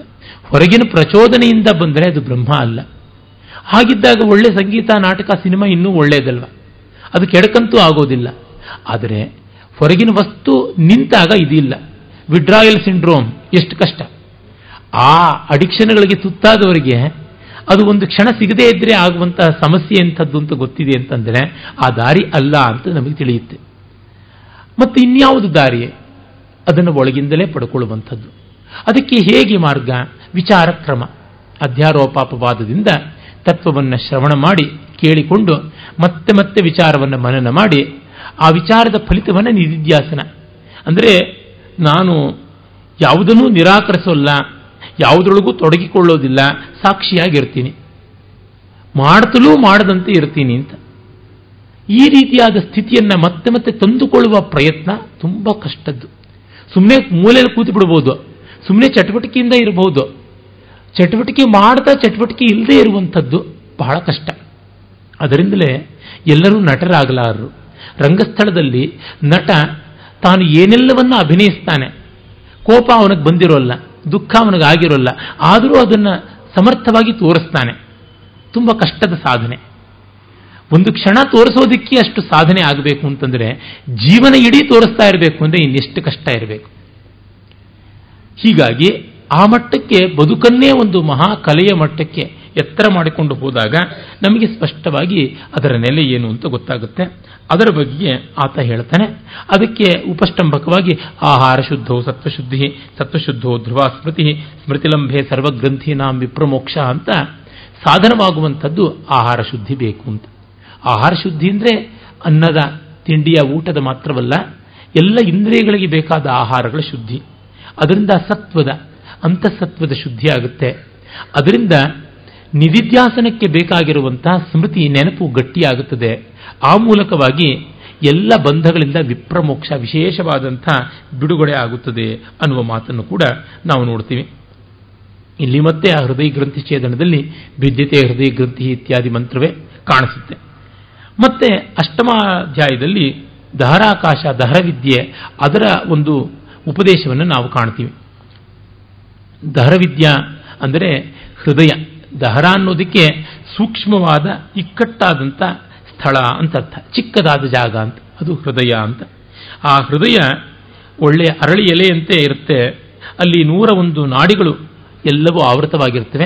ಆ ನೂರನೆಯ ನಾಡಿಯಲ್ಲಿ ಬ್ರಹ್ಮ ಸ್ಪಂದನ ಮಾಡ್ತಾ ಇರುತ್ತೆ ಅನ್ನುವಂಥದ್ದು ಬರುತ್ತೆ. ಈ ಬ್ರಹ್ಮಜ್ಞಾನವನ್ನು ದೇವತೆಗಳು, ದಾನವರು ಎಲ್ಲ ಪಡ್ಕೊಳ್ಬೇಕು ಅಂತ ಪ್ರಯತ್ನ ಒಂದು ಉಪಾಖ್ಯಾನ ಬರುತ್ತೆ. ಹಿಂದೆ ಪ್ರಜಾಪತಿಯ ಬಳಿಗೆ ವಿರೋಚನ ದಾನವ ಪ್ರತಿನಿಧಿಯಾಗಿ, ಇಂದ್ರ ದೇವತೆಗಳ ಪ್ರತಿನಿಧಿಯಾಗಿ ಹೋಗಿ ಬ್ರಹ್ಮವಿದ್ಯೆಯನ್ನು ಪಡ್ಕೊಳ್ಬೇಕು ಅಂತ ಬರುತ್ತೆ. ಆಗ ಮೊದಲಿಗೆ ಇಬ್ಬರನ್ನು ಪ್ರಜಾಪತಿ ಕರೆದು ಅವರಿಗೆ ಬ್ರಹ್ಮಚರ್ಯದ ವ್ರತ ಇಟ್ಟಿರ್ತಾನೆ. ನೂರಾರು ವರ್ಷಗಳ ಬ್ರಹ್ಮಚರ್ಯ ಆದ ಮೇಲೆ ನೀವು ನಿಮ್ಮ ನಿಮ್ಮ ಸ್ವರೂಪಗಳನ್ನು ಕನ್ನಡಿಯಲ್ಲಿ ನೋಡಿಕೊಳ್ಳಿ ಹರಿಯುವ ನೀರಿನಲ್ಲಿ ನೋಡಿಕೊಳ್ಳಿ ಅಂತಾರೆ. ಅದೇ ಬ್ರಹ್ಮ ಅಂತ. ವಿರೋಚನ ನೋಡ್ತಾನೆ ಓ ದೇಹವೇ ಕಾಣಿಸ್ತಾ ಇದೆ. ಇದನ್ನು ಉಪಾಸನೆ ಮಾಡಿ ಅಂತ. ದೇಹವನ್ನು ಚೆನ್ನಾಗಿ ಇಟ್ಟುಕೊಂಡ್ರೆ ಆಯ್ತಲ್ಲ. ದೇಹವನ್ನು ತುಂಬಿ ತುಳುಕಾಡುವಂತೆ ಮಾಡಿದ್ರೆ ಪುಷ್ಟಿಕರವಾಗಿ, ಸುಖಕರವಾಗಿ, ಭೋಗಯುಕ್ತವಾಗಿರುವಂತೆ ಮಾಡಿದ್ರೆ ಸಾಕು ಅಂತ ಅಂದುಕೊಂಡು ಅವನು ಅದಕ್ಕೆ ನಿಂತು ಬಿಡ್ತಾನೆ. ಆದರೆ ಇಂದ್ರ ಬಂದು ಯೋಚನೆ ಮಾಡ್ತಾನೆ. ಈ ದೇಹಕ್ಕೆ ಮುಪ್ಪಿದೆ, ಸಾವಿದೆ. ಇದನ್ನ ನಿವಾರಣೆ ಮಾಡೋಕ್ಕಾಗೋಲ್ಲ. ಹಾಗಿದ್ರೆ ದೇಹದ ಉಪಾಸನೆ ಹೇಗೆ ಅಂತ ಯೋಚನೆ ಮಾಡ್ತಾನೆ. ಆಗ ಅವನಿಗೆ ಅವಸ್ಥಾತ್ರಯದ ಮೂಲಕವಾಗಿ ಕನಸು, ಆಮೇಲೆ ಸುಷುಪ್ತಿ ಇವುಗಳ ಹಂತವನ್ನು ಕೂಡ ಉಪದೇಶ ಮಾಡ್ತಾನೆ. ಹೀಗೆ ಅವಸ್ಥಾತ್ರಯ ಮೀಮಾಂಸೆಗೆ ಬಂದು ಮುಗಿಯುತ್ತದೆ. ಇದನ್ನು ನಾವು ದಹರವಿದ್ಯಾ ಅಂತ ಕರಿತೀವಿ. ನಮ್ಮೊಳಗೇ ಇರುವಂಥ ಪರಬ್ರಹ್ಮದ ಉಪಾಸನಾ ರೂಪವಾಗಿ ಬಂದಂಥದ್ದು ಅಂತ. ಆಮೇಲೆ ನಾವು ನೋಡುವಂಥದ್ದು ಕಟ್ಟಕಡೆಯದಾದ ಉಪನಿಷತ್ತು, ಬೃಹದಾರಣ್ಯಕ. ಇದು ಶುಕ್ಲಜುರ್ವೇದಕ್ಕೆ ಸೇರಿದ್ದು. ಅಷ್ಟು ಮಾತ್ರವಲ್ಲ ಇದರ ಒಂದು ವಿಶಿಷ್ಟತೆ ಏನಂದರೆ ಅತ್ಯಂತ ಬೃಹತ್ತಾದಂಥದ್ದು ಇದು ಅಂತ. ಇಲ್ಲಿ ಒಟ್ಟು ಆರು ಅಧ್ಯಾಯಗಳಿವೆ, ಐವತ್ತಾರು ಉಪಾಧ್ಯಾಯಗಳು ಉಪ ಅಧ್ಯಾಯಗಳು ಅದನ್ನು ಬ್ರಾಹ್ಮಣಗಳು ಅಂತ ಕರೀತಾರೆ. ಛಾಂದೋಗ್ಯೋಪನಿಷತ್ನಲ್ಲಿ ಖಂಡ ಅಂತ ಕರೆದಂತೆ ಇಲ್ಲಿ ಬ್ರಾಹ್ಮಣಗಳು ಅಂತ ಕರೆಯಲಾಗಿದೆ. ಇವುಗಳ ಮೂಲಕವಾಗಿ ತತ್ವೋಪದೇಶ ಆಗುತ್ತದೆ. ಈ ಆರು ಅಧ್ಯಾಯಗಳು ಶತಪಥ ಬ್ರಾಹ್ಮಣದ ಕಡೆಯ ಭಾಗಗಳಾಗಿ ರೂಪುಗೊಂಡಿರುವಂಥದ್ದು. ಇದು ಆರಣ್ಯಕವೂ ಹೌದು, ಉಪನಿಷತ್ತೂ ಹೌದು. ಅದರಿಂದಲೇ ಅನೇಕ ಉಪಾಸನೆಗಳನ್ನು ಕೂಡ ನಾವು ನೋಡ್ತೀವಿ. ಜೊತೆಗೆ ಫಲೋದ್ದಿಷ್ಟವಾದ ಕಲ್ಪಗಳು ಕೂಡ ಅನೇಕ ಕಾಣುತ್ತವೆ. ಆಚಾರ್ಯರುಗಳು ಅದಕ್ಕೆಲ್ಲ ವಿಸ್ತಾರವಾಗಿ ಭಾಷ್ಯ ಬರೆಯೋಲ್ಲ. ಕಾರಣ ಅದು ಕಾಮ್ಯ ಕರ್ಮಕ್ಕೆ ಸಂಬಂಧಪಟ್ಟಿದ್ದು ವಿಸ್ತರಿಸಿ ಪ್ರಯೋಜನವಿಲ್ಲ ಅನ್ನುವಂಥದ್ದು. ಮೊದಲಿನ ಅಧ್ಯಾಯದಲ್ಲಿ ನಾವು ಬ್ರಹ್ಮವನ್ನು ಒಂದು ಮಹಾ ಅಶ್ವದ ರೂಪದಲ್ಲಿ ಪ್ರತೀಕ ಮಾಡಿಕೊಳ್ಳುವಂಥದ್ದನ್ನು ನೋಡ್ತೀವಿ. ಆ ಅಶ್ವಮೇಧ ಯಾಗದ ಕುದುರೆಯ ಸಂಕೇತ ಏನು ಅಂತನ್ನುವಂಥದ್ದು ಇಲ್ಲಿ ಗೋಚರವಾಗುತ್ತೆ. ಅದನ್ನು ಸೂರ್ಯ ಅಂತಲೇ ಭಾವಿಸಿ, ಕಾಲ ಅಂತ ಭಾವಿಸಿ, ಸಂವತ್ಸರ ಸ್ವರೂಪ ಅಂತೆಲ್ಲ ಹೇಳಿಬಿಟ್ಟಿದ್ರು ಆರಾಧನೆ ಮಾಡುವಂಥದ್ದಾಗುತ್ತೆ. ಆಮೇಲೆ ನಾವು ಗುರುಪದೇಶವಿಲ್ಲದೆ ತತ್ವವನ್ನು ಗ್ರಹಿಸುವುದು ಕಷ್ಟ ಅನ್ನುವ ವಿವರಣೆಗಳನ್ನು ಕೊಡುವಂತೆ ಮಾಡಿ ಪ್ರಜಾಪತಿಯ ಮೂರು ಮುಖಗಳಾದ ಅಗ್ನಿ, ವಾಯು, ಆದಿತ್ಯರ ಉಪಾಸನಾ ಕ್ರಮವನ್ನು ಕೂಡ ನಾವು ನೋಡ್ತೀವಿ. ಆಗಲೇ ಆತ್ಮೈವೇದಮಗ್ರ ಆಸೀತ್, ಆತ್ಮ ಒಂದೇ ಇಲ್ಲಿ ಇದ್ದದ್ದು, ಅದೇ ಅನೇಕವಾಯಿತು ಅಂತ ಹೇಳುವ ಸೃಷ್ಟಿಯ ವಿವರಗಳನ್ನು ಕೂಡ ನಾವು ನೋಡ್ತೀವಿ. ಅಲ್ಲಿಯೇ ವಾಮದೇವ ತಾಯಿಯ ಗರ್ಭದಲ್ಲೇ ಇದ್ದಾಗ ಬ್ರಹ್ಮಜ್ಞಾನವನ್ನು ಪಡ್ಕೊಂಡ ಅನ್ನುವ ವಿವರವನ್ನು ನಾವು ನೋಡ್ತೀವಿ. ಆಮೇಲೆ ಎರಡನೇ ಅಧ್ಯಾಯದಲ್ಲಿ ನೆನ್ನೆಯೇ ನಾನು ಪ್ರಸ್ತಾವ ಮಾಡಿದಂತೆ ಅಜಾತಶತ್ರು ಮತ್ತು ದೃಪ್ತ ಬಾಲಾಕಿ, ಅಹಂಕಾರಿ ಬಾಲಾಕಿ ಅವರಿಬ್ಬರ ಸಂವಾದವನ್ನು ನೋಡ್ತೀವಿ. ಅಲ್ಲಿ ನಾವು ಎರಡನೇ ಅಧ್ಯಾಯದಲ್ಲಿ ಯಾಜ್ಞವಲ್ಕ್ಯ ಮತ್ತು ಮೈತ್ರೇಯಿ ಅವರ ಸಂವಾದವನ್ನು ನೋಡ್ತೀವಿ. ಅದು ತುಂಬ ತುಂಬ ಸುಂದರವಾದಂಥದ್ದು. ಯಾಜ್ಞವಲ್ಕ್ಯರು ತಮ್ಮ ಬದುಕಿನ ಕಡೆಯ ಭಾಗಕ್ಕೆ ಬಂದಾಗ ತಮ್ಮ ಆಸ್ತಿಯನ್ನೆಲ್ಲವನ್ನೂ ವಿಭಾಗ ಮಾಡಿಬಿಟ್ಟು ಇಬ್ಬರು ಹೆಂಡತಿಯರಿಗೆ ಹಂಚಿಬಿಡ್ತಾರೆ. ಜ್ಯೇಷ್ಠಳಾದವಳು ಗಾಯ, ಕಾತ್ಯಾಯಿನಿ, ಅವಳಿಗೆ ಮತ್ತೆ ಕನಿಷ್ಠಳಾದ ಮೈತ್ರೇಯಿಗೆ ಅಂತ. ಮತ್ತೆ ನಾನು ಹೊರಡ್ತೀನಿ ಅಂತಂತಾನೆ. ಎಲ್ಲಿಗೆ ಹೊರಟಿದ್ದು, ಏನು ಅಂತ ಕೇಳಿದಾಗ, ನಾನು ಆತ್ಮವಸ್ತುವನ್ನು ಪಡ್ಕೊಳ್ಳೋದಕ್ಕೋಸ್ಕರವಾಗಿ ಹೊರಟಿದ್ದೀನಿ ಅನ್ನುವ ಮಾತನ್ನು ಹೇಳಿದ್ರೆ, ಅದೇನು ಇವುಗಳಿಂದ ಸಾಧ್ಯವಾಗೋಲ್ವಾ? ಇಲ್ಲ, ಇದು ಸಾಧ್ಯವಾಗುವಂಥದ್ದಲ್ಲ ಅಂದರೆ, ನಿನಗೆ ಮಾತ್ರ ಇದು ಬೇಕು, ನಮಗೆ ಬೇಡವೋ? ನನಗೆ ಅದೇ ಬೇಕಾಗಿದೆ ಇನ್ಯಾವುದೂ ಅಲ್ಲ ಅಂತ. ಅಮೃತತ್ವ ಆತ್ಮವಸ್ತು ಇಲ್ಲದೆ ದೊರಕುವಂಥದ್ದಲ್ಲ. ಆ ಅಮೃತತ್ವಕ್ಕಾಗಿ ನಮ್ಮೆಲ್ಲ ಪ್ರಯತ್ನವೂ ನಡೀತಾ ಇದೆ ಅಂತಂದಾಗ, ಅವಳು ಅದನ್ನೇ ನನಗೆ ಉಪದೇಶ ಮಾಡಬೇಕು ಅಂತನ್ನುವಾಗ ತುಂಬ ತುಂಬ ಸೊಗಸಾಗಿರುವಂತಹ ರೀತಿಯಲ್ಲಿ ಆ ಇಡಿಯ ಉಪದೇಶ ಬರುತ್ತೆ. ಬಹಳ ಬಹಳ ಚೆನ್ನಾಗಿರುವಂಥದ್ದು. ಅಲ್ಲಿ ನೋಡಿ, ನವ ಅರೆ ಪತ್ಯುಕ್ಕಾಮಾಯ ಪತಿಪ್ರಿಯೋ ಭವತಿ ಆತ್ಮನಸ್ತು ಕಾಮಾಯ ಪತಿಪ್ರಿಯೋ ಭವತಿ ನವ ಅರೆ ಜಾಯಾಯ ಕಾಮಾಯ, ಜಾಯಾ ಪ್ರಿಯ ಭವತಿ ಆತ್ಮನಸ್ತು ಕಾಮಾಯ, ಜಾಯಾ ಪ್ರಿಯ ಭವತಿ ಅಂತ ಹೆಂಡತಿ ಹೆಂಡತಿಗಾಗಿ ಪ್ರೀತಿಯಲ್ಲ, ತನಗಾಗಿ, ಪತಿ ಪತಿಯಾಗಿ ಪ್ರೀತಿಯಲ್ಲ, ತನಗಾಗಿ ಅಂತ ಪ್ರತಿಯೊಂದು ತನಗೆ ಅಂತಲೇ ಆಗಿರುತ್ತದೆ. ಇದನ್ನು ನೋಡಿದ ಮೇಲೆ ಮಿಕ್ಕ ಜಗತ್ತಿನ ಬಗ್ಗೆ ಮೋಹ ಬರೋದಿಲ್ಲ, ತನ್ನ ತತ್ವದ ಬಗ್ಗೆ ಬರುತ್ತೆ. ಇಂಥ ಆತ್ಮ ಯಾವುದುಂಟು? ಅದು ಆತ್ಮವ ಅರೇ ದ್ರಷ್ಟವ್ಯ ಅದು ನೇರವಾಗಿ ಕಾಣಬೇಕಾದದ್ದು. ಅಂದರೆ ಇನ್ಯಾರದೋ ಹಿಯರ್ಸೆಯಿಂದ ಪ್ರಯೋಜನ ಇಲ್ಲ. ನಾವು ಅನುಭವಿಸಬೇಕು. ಶ್ರೋತವ್ಯ ಅದರ ತತ್ವವನ್ನು ಕೇಳಬೇಕು. ಮಂತವ್ಯ ಆ ತತ್ವವನ್ನು ತರ್ಕಶುದ್ಧವಾಗಿ ಆಲೋಚನೆ ಮಾಡಬೇಕು. ನಿಧಿಧ್ಯಾಸಿತವ್ಯ ಆ ಫಲಿತವನ್ನು ಬದುಕಿನ ಪ್ರತಿ ಹಂತದಲ್ಲಿಯೂ ಜ್ಞಾಪಕಕ್ಕೆ ತಂದುಕೊಳ್ತಾ ಇರಬೇಕು ಅಂತನ್ನುವ ಮಾತು ಬರುತ್ತೆ. ಹೀಗೆ ಮೋಕ್ಷ ಪತ್ನಿ ಆಗ್ತಾಳೆ ಅವಳು ಅನ್ನುವ ಒಕ್ಕಣೆಯನ್ನು ನಾವು ನೋಡ್ತೀವಿ. ಇದು ಬಹಳ ದೊಡ್ಡ ಭರವಸೆಯ ಮಾತು ಕೂಡ. ಅಂದರೆ ಗಂಡು ಹೆಣ್ಣು ಅನ್ನುವ ಭೇದ ಇಲ್ಲದೆ ತತ್ವನಿಷ್ಠೆ, ತತ್ವಜಿಜ್ಞಾಸೆ ಎಲ್ಲರಿಗೂ ಬಂದಿರುವಂಥದ್ದು. ಮತ್ತೆ ಹಾಗಿರುವಂಥವರನ್ನ ಯಾರೂ ತಪ್ಪಿಸೋದಿಲ್ಲ. ಪರಮಂ ಪ್ರಿಯಾಸಿ, ನೀನು ತುಂಬ ಪ್ರೀತಿಪಾತ್ರಳಾಗಿಬಿಟ್ಟೆ ಅಂತ ಯಾಜ್ಞವಲ್ಕೆ ತುಂಬ ಸಂತೋಷ ಪಡುವಂಥ ಮಾತನ್ನು ಕೂಡ ನಾವು ನೋಡ್ತೀವಿ. ಅದಾದ ಮೇಲೆ ತೃತೀಯಾಧ್ಯಾಯಕ್ಕೆ ಬರ್ತೀವಿ. ತೃತೀಯಾಧ್ಯಾಯದಲ್ಲಿ ಜನಕ ಒಂದು ದೊಡ್ಡ ಬ್ರಹ್ಮಸಭೆಯನ್ನು ನಡೆಸಿರ್ತಾನೆ. ಆ ಸಭೆಯಲ್ಲಿ ಅಶ್ವಲ ಇರಬಹುದು, ಮತ್ತೆ ವಿದಗ್ಧ ಶಾಕಲ್ಯ ಇರಬಹುದು, ಕಹೋಡ ಇರಬಹುದು. ಅನೇಕರು ಎಲ್ಲರೂ ಬಂದು ಬ್ರಹ್ಮಚರ್ಚೆಯನ್ನು ಮಾಡ್ತಾರೆ, ಯಾಜ್ಞವಲ್ಕ್ಯರು ಹೋಗಿರ್ತಾರೆ. ಆಗ ಯಾಜ್ಞವಲ್ಕ್ಯರು ಎಲ್ಲರ ಪ್ರಶ್ನೆಗಳಿಗೆ ಹೇಗೆ ಉತ್ತರ ಕೊಡ್ತಾರೆ ಅನ್ನುವಂಥದ್ದು ಬರುತ್ತೆ. ಇಲ್ಲಿ ಬ್ರಹ್ಮದ ವಿವರಗಳಿಗಿಂತ ಹೆಚ್ಚಾಗಿ ನಾನಾ ವಿಧವಾದ ಉಪಾಸನೆಗೆ ಸಂಬಂಧಪಟ್ಟಂತಹ ದೇವತಾ ಸಂಗತಿಗಳಿಗೆ ಸಂಬಂಧಪಟ್ಟ ಮಾತುಗಳು ಬರುತ್ತವೆ ಸಂದರ್ಭ ತುಂಬ ಸ್ವಾರಸ್ಯಕಾರಿಯಾಗಿದೆ. ಅದರೊಳಗೂ ವಾಚಕ್ನವಿ ಗಾರ್ಗಿಯ ಪ್ರಶ್ನೆಯಂತೂ ತುಂಬ ಅದ್ಭುತವಾದದ್ದು. ವಿದಗ್ಧ ಶಾಕಲ್ಯರ ಪ್ರಶ್ನೆಯೂ ಅಷ್ಟೇ. ದೇವತೆಗಳ ಸಂಖ್ಯೆ ಎಷ್ಟು? ದೇವತಾ ಸಮಾಮ್ನಾಯ ಹೇಗೆ ಅನ್ನುವಾಗ ಮೂವತ್ತ್ಮೂರು ದೇವತೆಗಳು ಅಂತ ಹೇಳಿ, ಅದನ್ನು ಮೂರು ದೇವತೆಗಳು ಅಂತ ಮಾಡಿ ಅದನ್ನು ಒಂದೂವರೆ ದೇವತೆ ವಾಯು ಅಂತ ಮಾಡಿ ಕಟ್ಟ ಕಡೆಗೆ ಒಂದು ಪರಬ್ರಹ್ಮ ವಸ್ತು ಅಂತ ಸಂಕ್ಷೇಪ ಮಾಡುವಂಥದ್ದುಂಟು. ಅದು ಉಪಾಸನೆಗೆ ತುಂಬ ಪ್ರಯೋಜನ ಬರುವುದು. ಎಷ್ಟೆಲ್ಲ ದೇವತೆಗಳಿದ್ದಾರೆ ಹಿಂದೂಗಳಿಗೆ ಅಂದರೆ ಎಷ್ಟಿದ್ರೂ ಕಡೆಗೆ ಒಂದೇ ಆಗುತ್ತದೆ ಅನ್ನುವುದನ್ನು ತೋರ್ಪಡಿಸುವಂತೆ ಆಗುತ್ತದೆ. ಮತ್ತೆ ಗಾರ್ಗಿ, ಅವಳು ಈ ಬ್ರಹ್ಮವಸ್ತು ಯಾವುದರಿಂದ ಓತಪ್ರೋತವಾಗಿದೆ ಎನ್ನುವಂಥ ಒಂದು ಪುಂಖಾನುಪುಂಖವಾಗಿ ಬೆಳೆಯುವಂಥ ಪ್ರಶ್ನೆಯನ್ನು ಕೇಳ್ತಾಳೆ. ಆಗ ಅದು ಅಕ್ಷರ, ಅಕ್ಷರದಲ್ಲಿ ಎಲ್ಲವೂ ನೆಲೆಯಾಗಿರುವಂಥದ್ದು ಅನ್ನುವ ಮಾತನ್ನು ಕೂಡ ಹೇಳ್ತಾನೆ. ಅಲ್ಲಿ ನಮಗೆ ಗೊತ್ತಾಗುತ್ತೆ ವಾದ ಪಾಠವ ಅಂದರೆ ಎಂಥದ್ದು ಅಂತ. ಸಂಸ್ಕೃತಿ ಆಯಾಮವಾಗಿ ನೋಡುವುದಿದ್ರೆ ಮೊದಲು ಒಂದು ಪ್ರಶ್ನೆಯನ್ನು ಗಾರ್ಗಿ ಕೇಳ್ತಾಳೆ, ಉತ್ತರ ಸಿಗುತ್ತೆ. ಮತ್ತೊಮ್ಮೆ ಗಾರ್ಗಿ ಇನ್ನೊಂದು ಪ್ರಶ್ನೆ ಕೇಳಬೇಕು ಅಂತಾಳೆ. ಆಗ ಸ್ಪೆಷಲ್ ಪರ್ಮಿಷನ್ ಕೊಡ್ತಾರೆ, ಎರಡು ಪ್ರಶ್ನೆಯನ್ನು. ವಿದೇಹ ರಾಜಕುಮಾರನೋ, ಕಾಶಿ ರಾಜಪುತ್ರನೋ, ಹೆದೆಯೇರಿಸಿ ಬಿಲ್ಲಿಗೆ ಬಾಣವನ್ನು ಹೂಡಿದಂತೆ ನಾನು ಕೇಳ್ತೀನಿ ಪ್ರಶ್ನೆ ಅಂತ ಇಷ್ಟು ದೊಡ್ಡದಾಗಿ ಕೇಳ್ತಾಳೆ. ಪೃಚ್ಛಗಾರ್ಗಿ ಅಷ್ಟೇ. ಕೇಳಮ್ಮ, ಕೇಳು. ಏನಾದರೂ ಕೇಳು. ಹೇಳೋಣ ಅಂತ. ಮತ್ತೆ ಅಲ್ಲಿ ಇನ್ನೊಂದು ಸ್ವಾರಸ್ಯ, ಸಾವಿರ ಹಸುಗಳನ್ನು, ಅವುಗಳ ಕೊಂಬುಗಳಿಗೆಲ್ಲನೂ ಬಂಗಾರದ ವರಾಹಗಳನ್ನು ಕಟ್ಟಿ ಎಷ್ಟೆಲ್ಲ ಉಪಚಾರ ಮಾಡಿ ಇದಿಷ್ಟು ಬ್ರಹ್ಮಿಷ್ಠರಿಗೆ ಅಂದರೆ ಯಾಕೆ ಮೆಲ್ಕಿರು ಶಿಷ್ಯನ ಕಳಿಸಿ ಹೊಡ್ಕೊಂಡು ಹೋಗು ಅಂತಾರೆ. ಇದೇ ನೀನೊಬ್ಬನೇ ಬ್ರಹ್ಮ, ಬ್ರಹ್ಮಿಷ್ಠನ, ನಿನಗೊಬ್ಬನಿಗೆ ಬ್ರಹ್ಮಜ್ಞಾನ ಇದೆಯಾ ಅಂತ ಆಶ್ವಲ ಆಕ್ಷೇಪ ಮಾಡ್ತಾನೆ. ರಾಜಪುರೋಹಿತ. ಆಗ ಯಾಜ್ಞವಲ್ಕರು ಹೇಳ್ತಾರೆ, ಬ್ರಹ್ಮಿಷ್ಠರಿದ್ದಲ್ಲಿ ಅವರಿಗೂ ನಮ ಇತ್ಯವೋ ಚಾಮ ನಮಸ್ಕಾರ ಅಂತೀವಿ. ಸದ್ಯದಲ್ಲಿ ವಯಂ ಗೋಕಾಮಾಹ. ನಮಗೆ ಗೋವುಗಳು ಬೇಕಿವೆ. ಈ ತಮಾಷೆ ಕಾಣಿಸ್ಬೋದು. ಅರೆ ಸ್ವಾರಸ್ಯ ನೋಡಿ. ಈ ಸಭೆಯಲ್ಲಿ ಬ್ರಹ್ಮಿಷ್ಟ ಇಲ್ಲ ಅಂತಲ್ಲ. ಇದ್ದೂ ತಗೊಂಡಿಲ್ಲ ಅಂದರೆ ಅವ್ರಿಗೆ ಬೇಕಿಲ್ಲ ಅಂತ ಅರ್ಥ.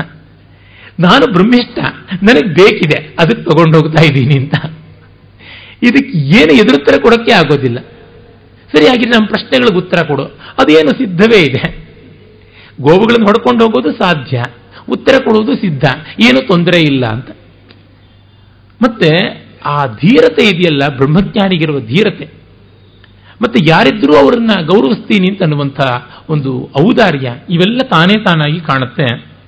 ಹಾಗೆ ಈ ಕಥಾತಂತುವಿನ ದೃಷ್ಟಿಯಿಂದ ನೋಡಿದಾಗ ಬಹಳ ಉಜ್ವಲವಾದಂಥ ಅಧ್ಯಾಯ ಅಂತ ಮತ್ತೆ ಮತ್ತೆ ಚತುರ್ಥಾಧ್ಯಾಯದಲ್ಲಿ ವಿಶೇಷವಾಗಿ ನಾವು ನೋಡುವಂಥದ್ದು ಜನಕ ಸಂವಾದ. ಈ ಇಡೀ ಉಪನಿಷತ್ತಿನ ಕೇಂದ್ರ ಅದು ಅಂತ ಕರೀಬಹುದು. ಅಲ್ಲಿ ನಾವು ಜನಕ ಯಾಜ್ಞವಲ್ಕ್ಯರ ಸಂವಾದದಲ್ಲಿ ಬಹಳ ಅದ್ಭುತವಾಗಿ ಅವಸ್ಥಾತ್ರಯ ಮೀಮಾಂಸೆಯನ್ನು ನೋಡ್ತೀವಿ. ಸಾಮಾನ್ಯವಾಗಿ ಮಾಂಡ್ಯುಕ್ಯೋಪನಿಷತ್ತಿನ ವಿಶೇಷವಾಗಿ ಅವಸ್ಥಾತ್ರಯ ಮೀಮಾಂಸೆಯ ಹೃದಯ ಅಂತಂತಾರೆ. ಆದರೆ ಅದಕ್ಕಿಂತಲೂ ನನಗೆ ಈ ಬೃಹದಾರಣ್ಯಕೋಪನಿಷತ್ತಿನ ರೀತಿ ತುಂಬ ತುಂಬ ಉಜ್ವಲವಾದದ್ದು ಅಂತ ನಮಗೆ ಗೊತ್ತಾಗುತ್ತೆ. ಇಲ್ಲಿ ಆನಂದದ ಮೀಮಾಂಸೆಯನ್ನು ಕೂಡ ನಾವು ನೋಡ್ತೀವಿ.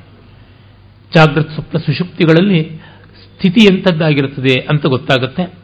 ಆ ಭೇದರಹಿತವಾದಂಥ ಒಂದು ಸ್ಥಿತಿ ಏನಿದೆ, ಅದನ್ನು ಓದಿಯೇ ಅನುಭವಿಸಬೇಕಾದದ್ದು, ಅಷ್ಟು ಸುಂದರವಾದಂಥ ಒಂದು ಒಕ್ಕಣೆಯನ್ನು ನಾವಲ್ಲಿ ಕಾಣ್ತೀವಿ. ನ ತತ್ರ ಬ್ರಾಹ್ಮಣೋ ಬ್ರಾಹ್ಮಣ, ನ ತತ್ರ ಪೌಲ್ಕಸಃ ಪೌಲ್ಕಸಃ ಅತ್ರ ವೇದ, ಅವೇದ ಅಂತೆಲ್ಲ ಬರುತ್ತೆ. ಅಲ್ಲಿ ಬ್ರಾಹ್ಮಣ ಬ್ರಾಹ್ಮಣ ಆಗಿರೋಲ್ಲ, ಶೂದ್ರ ಶೂದ್ರ ಆಗಿರೋಲ್ಲ, ಚಂಡಾಲ ಚಂಡಾಲ ಆಗಿರೋಲ್ಲ, ಅಲ್ಲಿ ರಥ ರಥವಾಗಿರೋಲ್ಲ, ಗಜ ಗಜವಾಗಿರೋದಿಲ್ಲ, ತುರಗ ತುರಗವಾಗಿರೋದಿಲ್ಲ. ಎಲ್ಲವೂ ಸ್ವಸ್ಮಿನ್ ಆತ್ಮನಿ ಆಪೀತೋ ಭವತಿ ಇತಿ ಸುಷುಪ್ತಿ ತನ್ನಲ್ಲಿ ತಾನು ಹೀರಲ್ಪಟ್ಟವನಾಗಿರ್ತಾನೆ. ಅಷ್ಟು ನೆಮ್ಮದಿಯಿಂದ ಇರ್ತಾನೆ ಅಂತ. ಪಿತಾ ಅಪಿತಾ ಭವತಿ, ಮಾತಾ ಅಮಾತಾ ಭವತಿ, ದೇವಾ ಅದೇವಾ ಯಾವ ಧರ್ಮಗ್ರಂಥದಲ್ಲಿ, ಯಾವ ಮತಗ್ರಂಥದಲ್ಲಿ ಇಂಥ ಮಾತು ಉಂಟು? ಅಲ್ಲಿ ದೇವರ ದೇವರಾಗಿರೋಲ್ಲ, ಹತ್ರ ವೇದ ಅವೇದ, ವೇದಗಳು ವೇದಗಳಾಗಿರೋಲ್ಲ. ಯಾರೂ ಇರೋದಿಲ್ಲ, ಯಾವ ಭೇದಗಳು ಕಾಣೋದಿಲ್ಲ, ಯಾವ ಉಪಾಧಿಗಳು ಉಳಿಯೋದಿಲ್ಲ. ಅದು ಆ ಸುಷುಪ್ತಿಯ, ಆ ನೆಲೆ. ನಹಿ ವಿಜ್ಞಾತರು ವಿಜ್ಞಾತ ವಿಪರಿಲೋಪೋ ವಿದ್ಯತೆ ಅವಿನಾಶಿತ್ವಾತ್. ವಿಜ್ಞಾತೃವಿಗೆ ಯಾವ ರೀತಿಯಾದಂಥ ಲೋಪವೂ ಆಗೋದಿಲ್ಲ. ಆದರೆ ವಿಜ್ಞೇಯವಾದದ್ದು ಯಾವುದು ಉಳಿಯೋದಿಲ್ಲ ಅನ್ನುವಂಥ ಮಾತು ಬರುತ್ತೆ. ಆಮೇಲೆ, ಏತಸ್ಯೇವ ಆನಂದಸ್ಯ ಅನ್ಯಾನಿ ಭೂತಾನಿ ಮಾತ್ರ ಮುಪಜೀವಂತಿ ಈ ಆನಂದದ ಪರಾಕಾಷ್ಠೆಯ ಒಂದು ತುಣುಕನ್ನು ಎಲ್ಲ ಜಗತ್ತು ಅನುಭವಿಸ್ತಾ ಇದೆ ಅಂತ. ಆ ಸುಷುಪ್ತಿಯಲ್ಲಿ ನಾವು ಕಾಣುವ ಆ ಬ್ರಹ್ಮಾನಂದ ಉಂಟಲ್ಲ, ನಿರುಪಾಧಿಕವಾದಂಥ ಆನಂದ ನಮಗೊಂದು ಚೂರು ಸಿಕ್ಕಿದೆ ಅಷ್ಟೇನೆ ಪ್ರತಿ ದಿವಸವೂ. ಅದರಿಂದಲೇ ನಾವು ಫ್ರೆಶ್ ಆಗ್ತೀವಿ. ಏನಿಲ್ಲ, ನನ್ನ ಕೆಲವರು ಸ್ನೇಹಿತರು ಮಧ್ಯಾಹ್ನದ ನಿದ್ರೆಯ ಅನುಭವ ಹೇಳ್ತಾರೆ, ನನಗೆ ಅಷ್ಟಾಗಿ ಇಲ್ಲ. ಮಧ್ಯಾಹ್ನ ಒಂದು ಅರ್ಧ ಗಂಟೆ ನಿದ್ರೆ ಮಾಡಿ, ಎಷ್ಟು ಫ್ರೆಶ್ ಆಗ್ತೀರಾ ನೋಡಿ. ರಾತ್ರಿ ನಾಲ್ಕು ಗಂಟೆ ನಿದ್ರೆ ಮಾಡೋದು ಒಂದೇ, ಮಧ್ಯಾಹ್ನ ಅರ್ಧ ಗಂಟೆ ನಿದ್ರೆ ಮಾಡೋದು ಒಂದೇ ಅಂತ ಕೋಷ್ಟಕಗಳನ್ನು ಹೇಳ್ತಾರೆ. ಏನೋ ಇರಬಹುದು ಅಂದರೆ, ಅದರ ಉತ್ಕಟವಾದಂಥ ಹದ ಎಂಥದ್ದು. ಹಾಗೆ ರಾತ್ರಿ ಎರಡು ಗಂಟೆಯಿಂದ ನಾಲ್ಕು ಗಂಟೆಗಳವರೆಗೆ ಬರತಕ್ಕಂಥ ನಿದ್ರೆಯು ಅಷ್ಟು ತನಿ ನಿದ್ರೆ ಸಾರವತ್ತಾದದ್ದು ಅಂತಂತಾರೆ. ಆ ನಿದ್ರೆಯೊಂದರಿಂದ ಇಡೀ ಬದುಕಿನ ಹಗಲಿನ ಶ್ರಮವನ್ನ, ಮಾನಸಿಕವಾದ, ದೈಹಿಕವಾದ ಎಲ್ಲ ಬಗೆಯಾದ ಕ್ಲೇಶಗಳನ್ನು ಕಳ್ಕೊಳ್ತಾನೆ ಅಂತಂದ್ರೆ, ಸದಾಕಾಲವೂ ಆ ಬ್ರಹ್ಮಾನಂದದಲ್ಲಿ ಇದ್ದರೆ ಇನ್ನೆಷ್ಟು ಚೈತನ್ಯ ಇರುತ್ತೆ, ಇನ್ನೆಷ್ಟು ಪುಷ್ಟಿ ಇರುತ್ತೆ. ಈ ದೃಷ್ಟಿಯಿಂದ ಕಂಡಾಗ ತಸ್ಯ ಮಾತ್ರ ಮುಪಜೀವಂತಿ ಒಂದು ಮಾತ್ರ, ಒಂದು ತುಣುಕನ್ನ ಮಾತ್ರ ಅದು ಅವಲಂಬಿಸಿಕೊಂಡು ಜಗತ್ತು ಸಂತೋಷ ಪಡ್ತಾ ಇದೆ ಅಂತ. ಆ ಬ್ರಹ್ಮಾನಂದದ ಒಂದು ತುಣುಕೆ ರಸಾನಂದ, ಕಲಾನಂದ ಇತ್ಯಾದಿಯಾಗೆಲ್ಲ ಆಗಿದೆ ಅನ್ನುವಂಥದ್ದು ಗೊತ್ತಾಗುತ್ತೆ. ಹೀಗೆ ಆ ಆನಂದದ ಸ್ವರೂಪವನ್ನು ಅವಸ್ಥಾತ್ರಯ ಮೀಮಾಂಸೆಯ ಮೂಲಕ ಮಾಡಿಕೊಡುವುದಾಗುತ್ತೆ. ಆಮೇಲೆ ನಾವು ಐದನೇ ಅಧ್ಯಾಯಕ್ಕೆ ಬರ್ತೀವಿ. ಆ ಐದನೇ ಅಧ್ಯಾಯದಲ್ಲಿ ನಾವು ಕಾಣುವಂಥದ್ದು ಬ್ರಹ್ಮದ ಮಹೋಪದೇಶ, ಏಕಾಕ್ಷರೋಪದೇಶ. ಪ್ರಜಾಪತಿಯ ಬಳಿಗೆ ದೇವ, ದಾನವ, ಮಾನವರೆಲ್ಲರೂ ಬರ್ತಾರೆ. ಒಂದು ಉಪದೇಶ ಬೇಕು ಅಂತ ಕೇಳ್ತಾರೆ. ಆಗ ಪ್ರಜಾಪತಿ ಕೊಟ್ಟದ್ದು ಮೋಡದ ರೂಪದಿಂದ ಒಂದೇ ಉಪದೇಶ, ಗುಡುಗು. ದ ದ ದ ಅಂತ ಶಬ್ದ ಬರುತ್ತೆ. ಹಾಗೆ ಏನದು ಅಂತ ಕೇಳಿದಾಗ ದೇವತೆಗಳು ನಾವು ಭೋಗಿಗಳಾದ್ದರಿಂದ ದಾಮ್ಯತಾ ಅಂತ ಉಪದೇಶ ಮಾಡಿದ್ದಾನೆ. ಭೋಗ ಕಾರಣವನ್ನು ದಮನ ಮಾಡಿಕೊಳ್ಳಿ ಅಂತ. ರಾಕ್ಷಸರು ನಾವು ಕ್ರೂರಿಗಳಾದ್ರಿಂದ ದಯಧ್ವಂ, ಕೃಪೆ ತೋರಿಸಿ ಅಂತ. ಮಾನವರು ನಾವು ಲೋಭಿಗಳಾಗಿದ್ದರಿಂದ ದತ್ತ, ದಾನ ಕೊಡಿ ಅಂತ. ಅಂತ ಇದು ಮೂರು ಕೂಡ ಬಹಳ ಮುಖ್ಯವಾಗಿ ಬೇಕಾದದ್ದು ಅಂತನ್ನುವುದು ತಿಳಿಯುತ್ತದೆ ಅಂತ. ಈ ಮೂಲಕ ಆ ಬ್ರಹ್ಮವಸ್ತು ಮೋಕ್ಷ ಮಾರ್ಗದ ಒಂದು ವಿಶಿಷ್ಟವಾದ ಸಾಧನ, ಜ್ಞಾನಕಾಂಡದ್ದು ಈಗ ಲೋಕ ವ್ಯವಹಾರಕ್ಕೆ ಜೀವನ ಮೌಲ್ಯಗಳಲ್ಲಿ ಬೇಕಾಗಿರುವಂಥ ಧರ್ಮದ ಚೌಕಟ್ಟಿಗೆ ಯಾವುದು ಮುಖ್ಯ? ಅಂದರೆ ಅಂತರ್ಬಹಿರಿಂದ್ರಿಯ ನಿಗ್ರಹವಾದ ಶಮದಮಗಳು ಬೇಕು. ಮತ್ತು ಲೋಭವನ್ನು ಮೀರುವಂತಹ ವಿತರಣಶೀಲತೆ ಔದಾರ್ಯ ದಾನ ಬೇಕು. ಮತ್ತೆ ಇನ್ನೊಂದು ಬೇಕಾಗಿರುವಂಥದ್ದು ದಯೆ ಅಂತ ಗೊತ್ತಾಗುತ್ತೆ. ಕಾರುಣ್ಯ ಅಂತ. ಯಜ್ಞದಾನ ತಪಸ್ಸುಗಳಿಗೆ ಇದು ಮತ್ತೊಂದು ಮಜಲು. ಇಲ್ಲಿ ನೋಡಿ ದಾಮ್ಯತಾ ಅನ್ನುವಲ್ಲೇ ತಪಸ್ಸು ಇರುವಂಥದ್ದು. ದಯಧ್ವಂ ಅನ್ನುವಂಥದ್ರೊಳಗೆ ಯಜ್ಞ ಇರುವಂಥದ್ದು. ಇನ್ನು ದತ್ತ ಅನ್ನುವಲ್ಲಿ ದಾನ. ಹೀಗೆ ಯಜ್ಞದಾನ ತಪೋರೂಪಿಯಾದ ಧರ್ಮ ವೃಕ್ಷವನ್ನೇ ಅಲ್ಲಿ ಬ್ರಹ್ಮವಸ್ತು ಪ್ರಜಾಪತಿ ಮೋಡದ ರೂಪದಿಂದ ಹೇಳುವಂಥದ್ದು ಅಂತೂ ಗೊತ್ತಾಗುತ್ತೆ. ಮತ್ತೆ ನಾವು ಗಾಯತ್ರಿ ಮಂತ್ರದ ತುರಿಯ ಗಾಯತ್ರಿ ಅಂತ ಕೇಳುವ ಪರೋರಜಸಿ ಸಾವದೋಮ್ ಅನ್ನುವ ನಾಲ್ಕನೆಯ ಪಾದದ ಇವೆಲ್ಲದರ ವಿವರಗಳನ್ನು ಕೂಡ ಉಪಾಸನೆಗಾಗಿ ನಾವು ನೋಡ್ತೀವಿ. ಅದಾದ ಮೇಲೆ ನಾವು ಈಶಾವಾಸ್ಯದ ಹಲವು ಮಂತ್ರಗಳನ್ನು ಕೂಡ ಕಾಣ್ತೀವಿ. ಹಿರಣ್ಮಯ್ಯನ ಪಾತ್ರೇಣ ಇರಬಹುದು ಅಗ್ನೇಯನ ಸುಪತಾರಾಯ, ಈ ಥರದ್ದೆಲ್ಲ ಮಂತ್ರಗಳು ಬರ್ತವೆ. ಕಟ್ಟ ಕಡೆಯಲ್ಲಿ ಈ ಇಂದ್ರಿಯಗಳಿಗೆ ಶ್ರೇಷ್ಠತೆ, ಕನಿಷ್ಠತೆ ಏನು ಅನ್ನುವ ಮೊದಲೇ ಹೇಳಿದಂಥ ಪ್ರಾಣವಿದ್ಯೆ ಅಂತ ಛಾಂದೋಗಿದ್ದು ಬಂತಲ್ಲ, ಅದು ಆರನೇ ಅಧ್ಯಾಯದಲ್ಲಿ ಬರುತ್ತೆ. ಅದಾದ ಮೇಲೆ ಇಡೀ ಋಷಿವಂಶದ ಪರಂಪರೆಯ ಉಲ್ಲೇಖ ಬರುತ್ತೆ. ಮತ್ತೆ ಒಂದಷ್ಟು ಉಪಾಸನೆಗಳು ಬರುತ್ತವೆ ಉದಾಹರಣೆಗೆ ಬುದ್ಧಿವಂತನಾದ ಮಗನನ್ನು ಪಡೆಯುವಂಥದ್ದು ಹೇಗೆ? ಪ್ರಾಜ್ಞನಾದಂಥ ತಪಸ್ವಿ ಆದಂಥ ಸಂತಾನವನ್ನು ಪಡೆಯೋದು ಹೇಗೆ? ಮೋಟ ಮರವನ್ನು, ಒಣಗಿದ ಮರವನ್ನು ಚಿಗುರಿಸುವಂಥದ್ದು ಹೇಗೆ? ಮಂಥಕರ್ಮ ಅಥವಾ ಶ್ರೀಮಂತ ಕರ್ಮ ಅಂತ ಹೇಳ್ತಾರೆ. ಈ ಥರದ್ದೆಲ್ಲ ಅನೇಕ ಸಿದ್ಧಿಗಳಿಗೆ ಸಂಬಂಧಪಟ್ಟಂಥ ವಿವರಗಳು ಬರ್ತವೆ.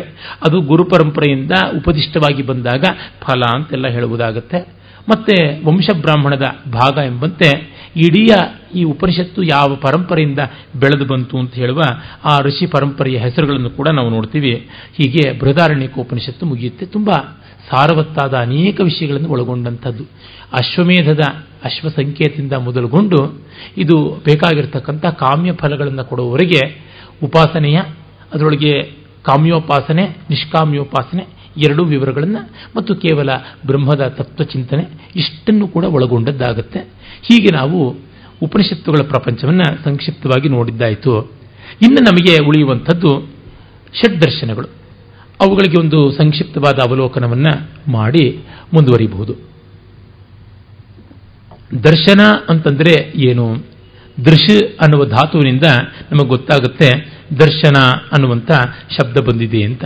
ಎಲ್ಲೆಲ್ಲಿಯೂ ನಾವು ದರ್ಶನ ದರ್ಶನ ಅನ್ನುವ ಮಾತನ್ನು ಬಳಸ್ತೀವಿ.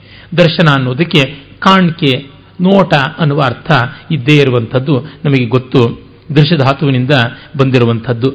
ದೃಶ್ಯ ಭಾವಕರಣಾದವು ಅನ್ನುವ ಧಾತುವಿನಿಂದ ಬಂದು ಲುಟ್ ಪ್ರತ್ಯ ಹಾಕಿ ದರ್ಶನ ಅಂತ ಒಂದು ಕೃದಂತ ರೂಪ ಬಂತು. ಇದು ಪಾಶ್ಚಾತ್ಯರ ಫಿಲಾಸಫಿ ಎನ್ನುವ ಗ್ರೀಕ್ ಶಬ್ದಕ್ಕೆ ಸಂವಾದಿ ಆದಂಥದ್ದು ಅಂತ ಗೊತ್ತಾಗುತ್ತೆ. ಸೋಫಯ್ಯ ಅಂತಂದ್ರೆ ಜ್ಞಾನ ಅಂತ. ಫಿಲೋಸ್ ಅಂತಂದ್ರೆ ಪ್ರೇಮ ಅಂತ. ಜ್ಞಾನದ ಪ್ರೇಮ. ಸಾಮಾನ್ಯವಾಗಿ ತತ್ವಶಾಸ್ತ್ರ ಅಂತ ದರ್ಶನಗಳಿಗೂ ಹೇಳ್ತಾರೆ. ಅದು ಈಚಿನ ಶಬ್ದ. ನಮ್ಮಲ್ಲಿ ಮೊದಲಿಂದ ಬಳಕೆ ಇದ್ದದ್ದು ದರ್ಶನ. ಯಾಕೆಂದರೆ ಒಬ್ಬೊಬ್ಬರ ಕಾಣಿಕೆ ಒಂದೊಂದು ರೀತಿ ಅನೇಕ ದರ್ಶನಗಳು ಫಿಲಾಸಫೀಸ್ ಇರಬಹುದು. ಅರೆ ತತ್ವ, ತತ್ವಂ ಬ್ರಹ್ಮದ ತನ ಅದು ಒಂದೇ. ಹಾಗಾಗಿ ಇರುವುದು ಒಂದೇ ತತ್ವ. ಅದನ್ನು ಅನೇಕರು ಕಂಡು ಅನೇಕ ವಿಧದಲ್ಲಿ ಹೇಳ್ತಾರೆ ಅನ್ನುವಂಥದ್ದು ಗೊತ್ತಾಗುತ್ತೆ. ಇದು ದರ್ಶನ ಅನ್ನುವ ಹೆಸರಿನ ಸ್ವಾರಸ್ಯ. ಎಷ್ಟು ದರ್ಶನಗಳು ಅನೇಕ ನಮ್ಮಲ್ಲಿ ಷಡ್ದರ್ಶನ ಅನ್ನುವ ಪ್ರಸಿದ್ಧಿ ಉಂಟು. ಸಾಮಾನ್ಯವಾಗಿ ನ್ಯಾಯ, ವೈಶೇಷಿಕ, ಸಾಂಖ್ಯ, ಯೋಗ ಮತ್ತು ಪೂರ್ವೋತ್ತರ ಮೀಮಾಂಸೆಗಳು ಇದನ್ನು ಆರು ಅಂತೀವಿ. ಹಾಗಲ್ಲದೆ ಷಡ್ದರ್ಶನ ಸಮುಚ್ಚಯ ಬರೆದಂಥ ಹರಿಭದ್ರ ಸೂರಿ ಬೇರೆ ಕೆಲವನ್ನೇ ದರ್ಶನಗಳಲ್ಲಿ ಹೇಳ್ತಾನೆ. ಅವನು ಜೈನ, ಬೌದ್ಧ, ಲೋಕಾಯತ, ತರ್ಕ, ನ್ಯಾಯ, ಸಾಂಖ್ಯ ಹೀಗೆ ಹೇಳ್ತಾನೆ. ಆರು ಅನ್ನುವ ಸಂಖ್ಯೆ ಮುಖ್ಯ ಅಂತ. ಇದಲ್ಲದೆ ನಾವು ಹದಿನಾರು ದರ್ಶನಗಳವರೆಗೂ ಈ ಸರ್ವದರ್ಶನ ಸಂಗ್ರಹ ಅಂತ ಮಾಧವ ಆ ಅಂತ ಹೆಸರು ಒಬ್ಬರು ಯಾರು ಇಟ್ಕೊಂಡಿದ್ದಾರೆ? ಸಾಯಣಾಚಾರ್ಯರ ಮಗ, ಆತ ಮಾಧವಾಚಾರ್ಯರ ಗ್ರಂಥದಲ್ಲಿ ನೋಡ್ತೀವಿ. ಹದಿನಾರು ದರ್ಶನಗಳು ಅಂತ. ಮತ್ತೂ ಹೆಚ್ಚಿನ ದರ್ಶನಗಳು ಇರಬಹುದು ಅಸಂಖ್ಯವಾದ ದರ್ಶನಗಳು. ಆದರೆ ಪ್ರಾಯಿಕವಾಗಿ ಹೆಚ್ಚು ಪ್ರಸಿದ್ಧಿ ಇರತಕ್ಕಂಥದ್ದು ಷಡ್ದರ್ಶನಗಳು ಅಂತ. ಇವುಗಳನ್ನು ನಾಸ್ತಿಕ ಮತ್ತು ಆಸ್ತಿಕ ಅಂತ ಎರಡು ವಿಭಾಗ ಮಾಡ್ತೀವಿ. ನಾಸ್ತಿಕ ಷಟ್ಕ, ಆಸ್ತಿಕ ಷಟ್ಕ ಅಂತ ಕರೀತಾರೆ. ಏನು ಆಸ್ತಿಕ?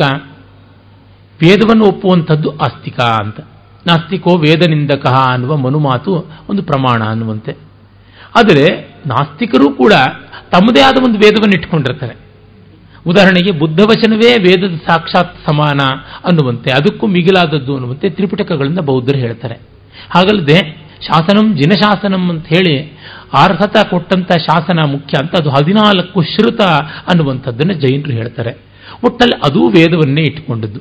ಅಂದರೆ ಒಂದು ಪ್ರಮಾಣ ಗ್ರಂಥವನ್ನು ಇಟ್ಟುಕೊಂಡಿರುವುದು ಅಂದರೆ ಎರಡೂ ಕೂಡ ಆಸ್ತಿಕವೇ ಆಗುತ್ತೆ.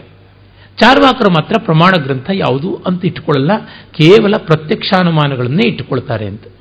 ಶಬ್ದ ಪ್ರಮಾಣ ಅಂತ ಇಲ್ಲ. ಆದರೆ ಜೈನ ಬೌದ್ಧರಿಗೂ ಆಗಮ ಅಥವಾ ಶಬ್ದ ಅನ್ನುವಂಥ ಒಂದು ಪಾರಂಪರಿಕವಾದ ಗ್ರಂಥದ ಪ್ರಮಾಣ ಇದ್ದೇ ಇರುತ್ತೆ. ಹಾಗಲ್ಲದೆ ಈಶ್ವರಾಸ್ತಿತ್ವವನ್ನು ಒಪ್ಪುವಂಥದ್ದು ಆಸ್ತಿಕ ಅಂತಂದರೆ ಆಗ ಸಾಂಖ್ಯರು ಸೇಶ್ವರ ಸಾಂಖ್ಯರು ಇದ್ದಾರೆ, ನಿರೀಶ್ವರ ಸಾಂಖ್ಯರು ಇದ್ದಾರೆ. ಉದಾಹರಣೆಗೆ, ಕಪಿಲರ ಸಾಂಖ್ಯ ಸೂತ್ರಗಳು ಸೇಶ್ವರ ಸಾಂಖ್ಯವಾದರೆ, ಈಶ್ವರ ಕೃಷ್ಣನ ಸಾಂಖ್ಯಕಾರಿಕೆ ನಿರೀಶ್ವರ ಸಾಂಖ್ಯ. ಇನ್ನು ನಾವು ಮೀಮಾಂಸಕರನ್ನು ನೋಡಿದ್ರೆ, ಅವರು ಈಶ್ವರ ಅನ್ನುವ ಪ್ರತ್ಯೇಕವಾದವನು ಇದಾನೆ ಅಂತ ಒಪ್ಪೋದಿಲ್ಲ. ಮುಂದೆ ಕೆಲವರು ಸೇಶ್ವರ ಮೀಮಾಂಸ ಅಂತಲೂ ಮಾಡಿಕೊಂಡಿದ್ದಾರೆ. ಉದಾಹರಣೆಗೆ ವೇದಾಂತ ದೇಶಿಕರು ಸೇಶ್ವರ ಮೀಮಾಂಸ ಅನ್ನುವ ಗ್ರಂಥವನ್ನೇ ಒಂದನ್ನು ಬರೆದಿದ್ದಾರೆ. ಯಜ್ಞ ಇತ್ಯಾದಿಗಳನ್ನು ಮಾಡಿದ್ರೆ ಫಲ ಬರುತ್ತೆ, ಯಾವ ದೇವತೆಯನ್ನು ಬಾಯಿ ಮುಚ್ಚಿಕೊಂಡು ಫಲ ಕೊಡಬೇಕು, ಮಂತ್ರಾಧೀನಂತೂ ದೇವತಂ ಅನ್ನುವುದು ಮೀಮಾಂಸಕರ ನೆಲೆ. ಹಾಗೆ ಕಂಡಾಗ, ಆಸ್ತಿಕ ಷಟ್ಕ ಅನ್ನುವಲ್ಲಿಯೇ ದೈವವನ್ನು ಅಂಗೀಕರಿಸದೇ ಇರೋರಿದ್ದಾರೆ. ಇನ್ನು ದೇವರನ್ನು ಒಪ್ಪುವಂಥ ನೈಯಾಯಿಕರು ಅಂತ ಯಾರಿದ್ದಾರೆ, ಅವರು ಕೂಡ ದೇವರು ಏನೋ ಸಾಮಾನ್ಯವಾಗಿ ಪಾಪ ಇರ್ತಾನೆ ಇರ್ತಾನೆ ಅಷ್ಟೇ, ಅದಕ್ಕಿಂತ ಮಿಗಿಲಾಗಿ ಅವನೇನು ಮಾಡಲಾರ, ಅಂದೊಂದು ಡಮ್ಮಿ ಫಿಗರ್ ಅನ್ನುವಂಥ ರೀತಿಯಲ್ಲಿ ರೂಪಣವನ್ನು ಮಾಡೋದುಂಟು. ಇನ್ನು ವೇದಾಂತಿಗಳಲ್ಲಿ ಸೇಶ್ವರ ವೇದಾಂತ ಬ್ರಹ್ಮವೇದಾಂತ ಅಂತ ಎರಡು ತರಹ. ಅಂದರೆ ಈಶ್ವರನಲ್ಲಿಯೇ ಪರ್ಯವಸಾನವಾಗುವಂಥದ್ದೊಂದು, ಔಪಾಧಿಕವಾದ ಈಶ್ವರನನ್ನು ಮೀರಿದಂಥದ್ದು ಅಂತ ಒಂದು ಅಂತ ಹೀಗುಂಟು ಅಂದರೆ ಈ ದೃಷ್ಟಿಯಿಂದಲೂ ಆಸ್ತಿಕ ನಾಸ್ತಿಕ ಹೇಳೋಕ್ಕಾಗಲ್ಲ. ಯಾಕೆಂದರೆ ಈ ವಿಭಾಗಗಳು ಎಷ್ಟು ಸ್ಥೂಲ, ಎಷ್ಟು ಸಾಪೇಕ್ಷ ಅನ್ನುವುದನ್ನು ತೋರ್ಪಡಿಸೋಕೆ ಹೇಳಿದ್ದು. ನಮ್ಮಲ್ಲಿ ಸಾಮಾನ್ಯವಾಗಿ ನಾಸ್ತಿಕರು ಅಂತನ್ನುವರು ಈಚೆಗೆ ವಿಚಾರವಾದ ಅಂತ ಪ್ರಬಲಿಸಿಕೊಂಡು ಸನಾತನ ಧರ್ಮ ಎಲ್ಲನೂ ನಾಸ್ತಿಕ್ಯವನ್ನು ತುಳಿಯೋದಕ್ಕೆ ಬಂದದ್ದು. ಜೈನ ಅದಕ್ಕಿಂತ ಮಿಗಿಲಾಗಿ ಬೌದ್ಧ ಮತ್ತು ಚಾರ್ವಾಕರನ್ನು ಧ್ವಂಸ ಮಾಡೋಕ್ಕೆ ಬಂದರು ಅಂತಾರೆ. ಆದರೆ ಅವರೂ ಕೂಡ ಬುದ್ಧನನ್ನು ದೇವರು ಅಂತ ಗೌರವಿಸಿರುವ ಮಹಾಯಾನ ಪಂಥ ಇಲ್ವೇ? ಅಲ್ಲಿ ಮಾಧ್ಯಮಿಕರಾಗಲಿ, ಯೋಗಾಚಾರ್ಯರಾಗಲಿ, ಮಹಾಯಾನ ಪರಂಪರೆಗೆ ಸೇರಿದವರು. ಬುದ್ಧನ ಅನೇಕ ರೂಪಗಳನ್ನು ಅವಲೋಕಿತ, ಮಂಜುಶ್ರೀ ಮೊದಲಾದ ಅನೇಕಾನೇಕ ರೂಪಗಳಿಂದ ಅಮಿತಾಭ ಇತ್ಯಾದಿಯಾಗೆಲ್ಲ ಗೌರವಿಸುವುದಿಲ್ವೇ? ಇನ್ನು ಜೈನರಲ್ಲಿ ಕೂಡ ಜಿನನೇ ಸರ್ವೋತ್ತಮ ಅಂತ ಜಿನ ಮಂದಿರಗಳನ್ನು ಮಾಡಿಕೊಂಡು ಜಿನನಿಗೆ ಅರ್ಚನೆಗಳನ್ನು, ಸೇವೆಗಳನ್ನು ಮಾಡುವುದಿಲ್ವೇ? ಹೀಗೆ ನೋಡಿದಾಗ ಒಂದು ಸಗುಣ ಸಾಕಾರವಾಗಿ ಯಾವುದನ್ನೋ ಇಟ್ಟುಕೊಂಡ್ರೆ ಬಂತು ದೇವರು ಅಂತ ಅರ್ಥ. ನಿಮ್ಮ concept of God may be different but you have a God ಅಂತ ಅನ್ನಬೇಕಾಗುತ್ತೆ. ಹಾಗೆ ವೇದ ಅನ್ನುವಂಥ ನಿಮ್ಮ concept of Veda may be different but you have a holy book ಅನ್ನುವುದನ್ನು ಹೇಳಬೇಕಾಗುತ್ತದೆ. ಹೀಗಾಗಿ ಅಲ್ಲಿಯೂ ಏನು ವ್ಯತ್ಯಾಸ ಇಲ್ಲ. ವ್ಯತ್ಯಾಸ ಇರೋದು ನಾಮರೂಪಗಳಲ್ಲಷ್ಟೇ. ಪರಮಾರ್ಥತಃ ಆಳಕ್ಕಿಳಿದ್ರೆ ಎಲ್ಲರಿಗೂ ಅದೇ ಸಮಸ್ಯೆ, ಅದೇ ತೊಡಕು, ಅಲ್ಲಿ ಕಂಡು ಬರುವಂಥದ್ದು ಆದರೆ ಈ ಹೊತ್ತಿನ ಬುದ್ಧಿಜೀವಿಗಳು ಅಂತ ಅನಿಸಿಕೊಂಡವರು, ಸಾಮಾನ್ಯ ಸನಾತನ ಧರ್ಮವನ್ನ ಹೀಗೆಳೆಯೋದಿಕ್ಕೆ ಅಂತ ಇವುಗಳನ್ನು ಎತ್ತು ಕಟ್ತಾರೆ ಅವರಿಗೆ ಈ ಮತದ ಬಗ್ಗೆ ಏನು ಗೌರವ ಇಲ್ಲ. ಅರಿವಂತೂ ಅಸಲೇ ಇಲ್ಲ. ಇದನ್ನು ಬೈಯೋದಿಕ್ಕೆ ಒಂದು ಆಯುಧ ಅಂತ ಮಾಡಿಕೊಂಡಿದ್ದಾರೆ. ಹಾಗಲ್ಲ ಅಂತ ಗೊತ್ತಾಗುತ್ತೆ. ಮತ್ತೆ ಈ ದರ್ಶನಗಳನ್ನು ಚಕ್ಷುರ್ವೇ ಸತ್ಯಂ ಅಂತ ತೈತ್ರಿಯ ಬ್ರಹ್ಮಣ ಹೇಳುತ್ತೆ. ಕಣ್ಣೇ ಸತ್ಯ ಅಂತ. ನೋಟ ಬಹಳ ಮುಖ್ಯ. ಅಪರೋಕ್ಷ ಜ್ಞಾನ ಅಂತ ಕರೀತಾರಲ್ಲ. ಹಾಗೆ ದರ್ಶನ ಸಾಕ್ಷಾತ್ಕಾರವಾಗಬೇಕು ಅಂತ. ಮತ್ತು ಈ ದರ್ಶನ ಋಷಿಯಲ್ಲದವನಿಗೆ ಒದಗೋಲ್ಲ. ಋಷಿಗೆ ದರ್ಶನವೇ ಮುಖ್ಯ. ದರ್ಶನವಿಲ್ಲದವನು ಋಷಿಯಲ್ಲ. ಮತ್ತು ಈ ದರ್ಶನ ಅನ್ನುವುದು ಅನೇಕ ಭಿನ್ನ ಭಿನ್ನವಾದಂಥದ್ದಕ್ಕೆ ಏಕತೆಯನ್ನು ಕಲ್ಪಿಸುವಂಥ ಶಕ್ತಿ ಅಂತ. ಮತ್ತೆ ನಮ್ಮಲ್ಲಿ ದರ್ಶನಶಾಸ್ತ್ರಗಳನ್ನು ಮಾಡಿದವರು ಥಿಯರಿ ಮಾಸ್ಟರ್ಸ್ ಅಲ್ಲ. ಆಚರಣೆಯಿಂದ ತಂದುಕೊಂಡವರು. ತಾನು ಅನುಷ್ಠಾನ ಮಾಡಿ ಇದು ಹೀಗೆ ಅಂತ ಅನುಭವದಿಂದ ಹೇಳುವವರು. ಅದರಿಂದಲೇ ನಮ್ಮ ಯಾವ ಆಚಾರ್ಯರುಗಳು ಕೂಡ ಬುಕ್ ಮಾಸ್ಟರ್ಸ್ ಅಲ್ಲ ಅಂತ. ಅದನ್ನೇ ನಾವು ಬಹಳ ಸೊಗಸಾಗಿ ಆಚಿನೋತಿ ಚ ಶಾಸ್ತ್ರಾರ್ಥಾನ್ ಆಚಾರ್ಯ ಸ್ಥಾಪಯತ್ಯಪಿ ಸ್ವಯಂ ಆಚರಿತೀತ್ಯೇವಂ ತೇನ ಚ ಆಚಾರ್ಯ ಉಚ್ಯತೆ ಅನ್ನುವ ಮಾತಿನಲ್ಲಿ ಆಪಸ್ತಂಭ ಸೂತ್ರದಲ್ಲಿ ನಾವಿದನ್ನು ನೋಡ್ತೀವಿ. ಆಚಾರ್ಯ ಕಸ್ಮಾತ್ ಆಚಾರಂ ಗ್ರಾಹಯಿತ್ವ ಆಚಿನೋತೀತಿ ಅರ್ಥಾನ್ ಆಚಿನೋತೀತಿ ಬುದ್ಧಿಮಿತಿವ ಅಂತ ನಿರುಕ್ತ ಕೂಡ ಹೇಳುತ್ತೆ. ಯಸ್ಮಾತ್ ಧರ್ಮಾನ್ ಆಚಿನೋತಿ ಸ ಆಚಾರ್ಯ ಅನ್ನುವಂಥದ್ದು ಕೂಡ ಬರುತ್ತೆ. ಹೀಗೆ ಆಚಾರ ತುಂಬ ಮುಖ್ಯ ಅಂತ. ಹೀಗೆ ಆಚಾರ ಸರಿಯಾಗಿಟ್ಟುಕೊಂಡವನು, ವಿಚಾರವನ್ನು ಸರಿಯಾಗಿಟ್ಟುಕೊಂಡಾಗ ಅವನು ಕಂಡ ದರ್ಶನ ಶಾಸ್ತ್ರ ಆಗುತ್ತೆ. ಶಾಸ ಧಾತು ಶಂಸ ಧಾತು ಎರಡರಿಂದ ಶಾಸ್ತ್ರ ಶಬ್ದ. ಶಾಸನಾತ್ ಅಂದರೆ ವಿಧಾಯಕ, ಇದು ಯುಕ್ತ, ಇದು ಅಯುಕ್ತ ಅಂತ. ಶಂಸನ ಅಂದರೆ ಒಂದು ಹೊಸ ಕಾಣಿಕೆ, ಒಂದು ಹೊಸ ರೆವಲೇಷನ್ ಅನ್ನುವಂಥ ಎರಡೂ ದೃಷ್ಟಿಯಿಂದಲೂ ಕೂಡ ಶಾಸ್ತ್ರ ಅಂತ ನಮಗೆ ಗೊತ್ತಾಗುತ್ತೆ. ಮತ್ತೆ ಇದನ್ನು ನಾವು ಅನುಸರಣೆ ಮಾಡಬೇಕಾದರೆ ಮೊದಲಿಗೆ ಬೇಕಾಗಿರುವಂಥ ಅನುಬಂಧ ಚತುಷ್ಟಯ ಅನ್ನುವುದರ ಅರಿವಿರಬೇಕಾಗುತ್ತದೆ. ಮತ್ತು ಸಾಧನ ಚತುಷ್ಟಯ ಅನ್ನೋದು ಬೇಕಾಗುತ್ತೆ ಅನ್ನೋ ವಿವರಗಳನ್ನು ಇಟ್ಟುಕೊಂಡು ಸಂಕ್ಷಿಪ್ತವಾಗಿ ಈ ದರ್ಶನಗಳು ನಾನಾ ವಿಧವಾದ ಸಂಖ್ಯೆಯಲ್ಲಿರುವಂಥ ದರ್ಶನಗಳ ಪರಿಚಯವನ್ನು ಸ್ವಲ್ಪ ಮಾಡಿಕೊಳ್ಳೋಣ. ನಮಸ್ಕಾರ.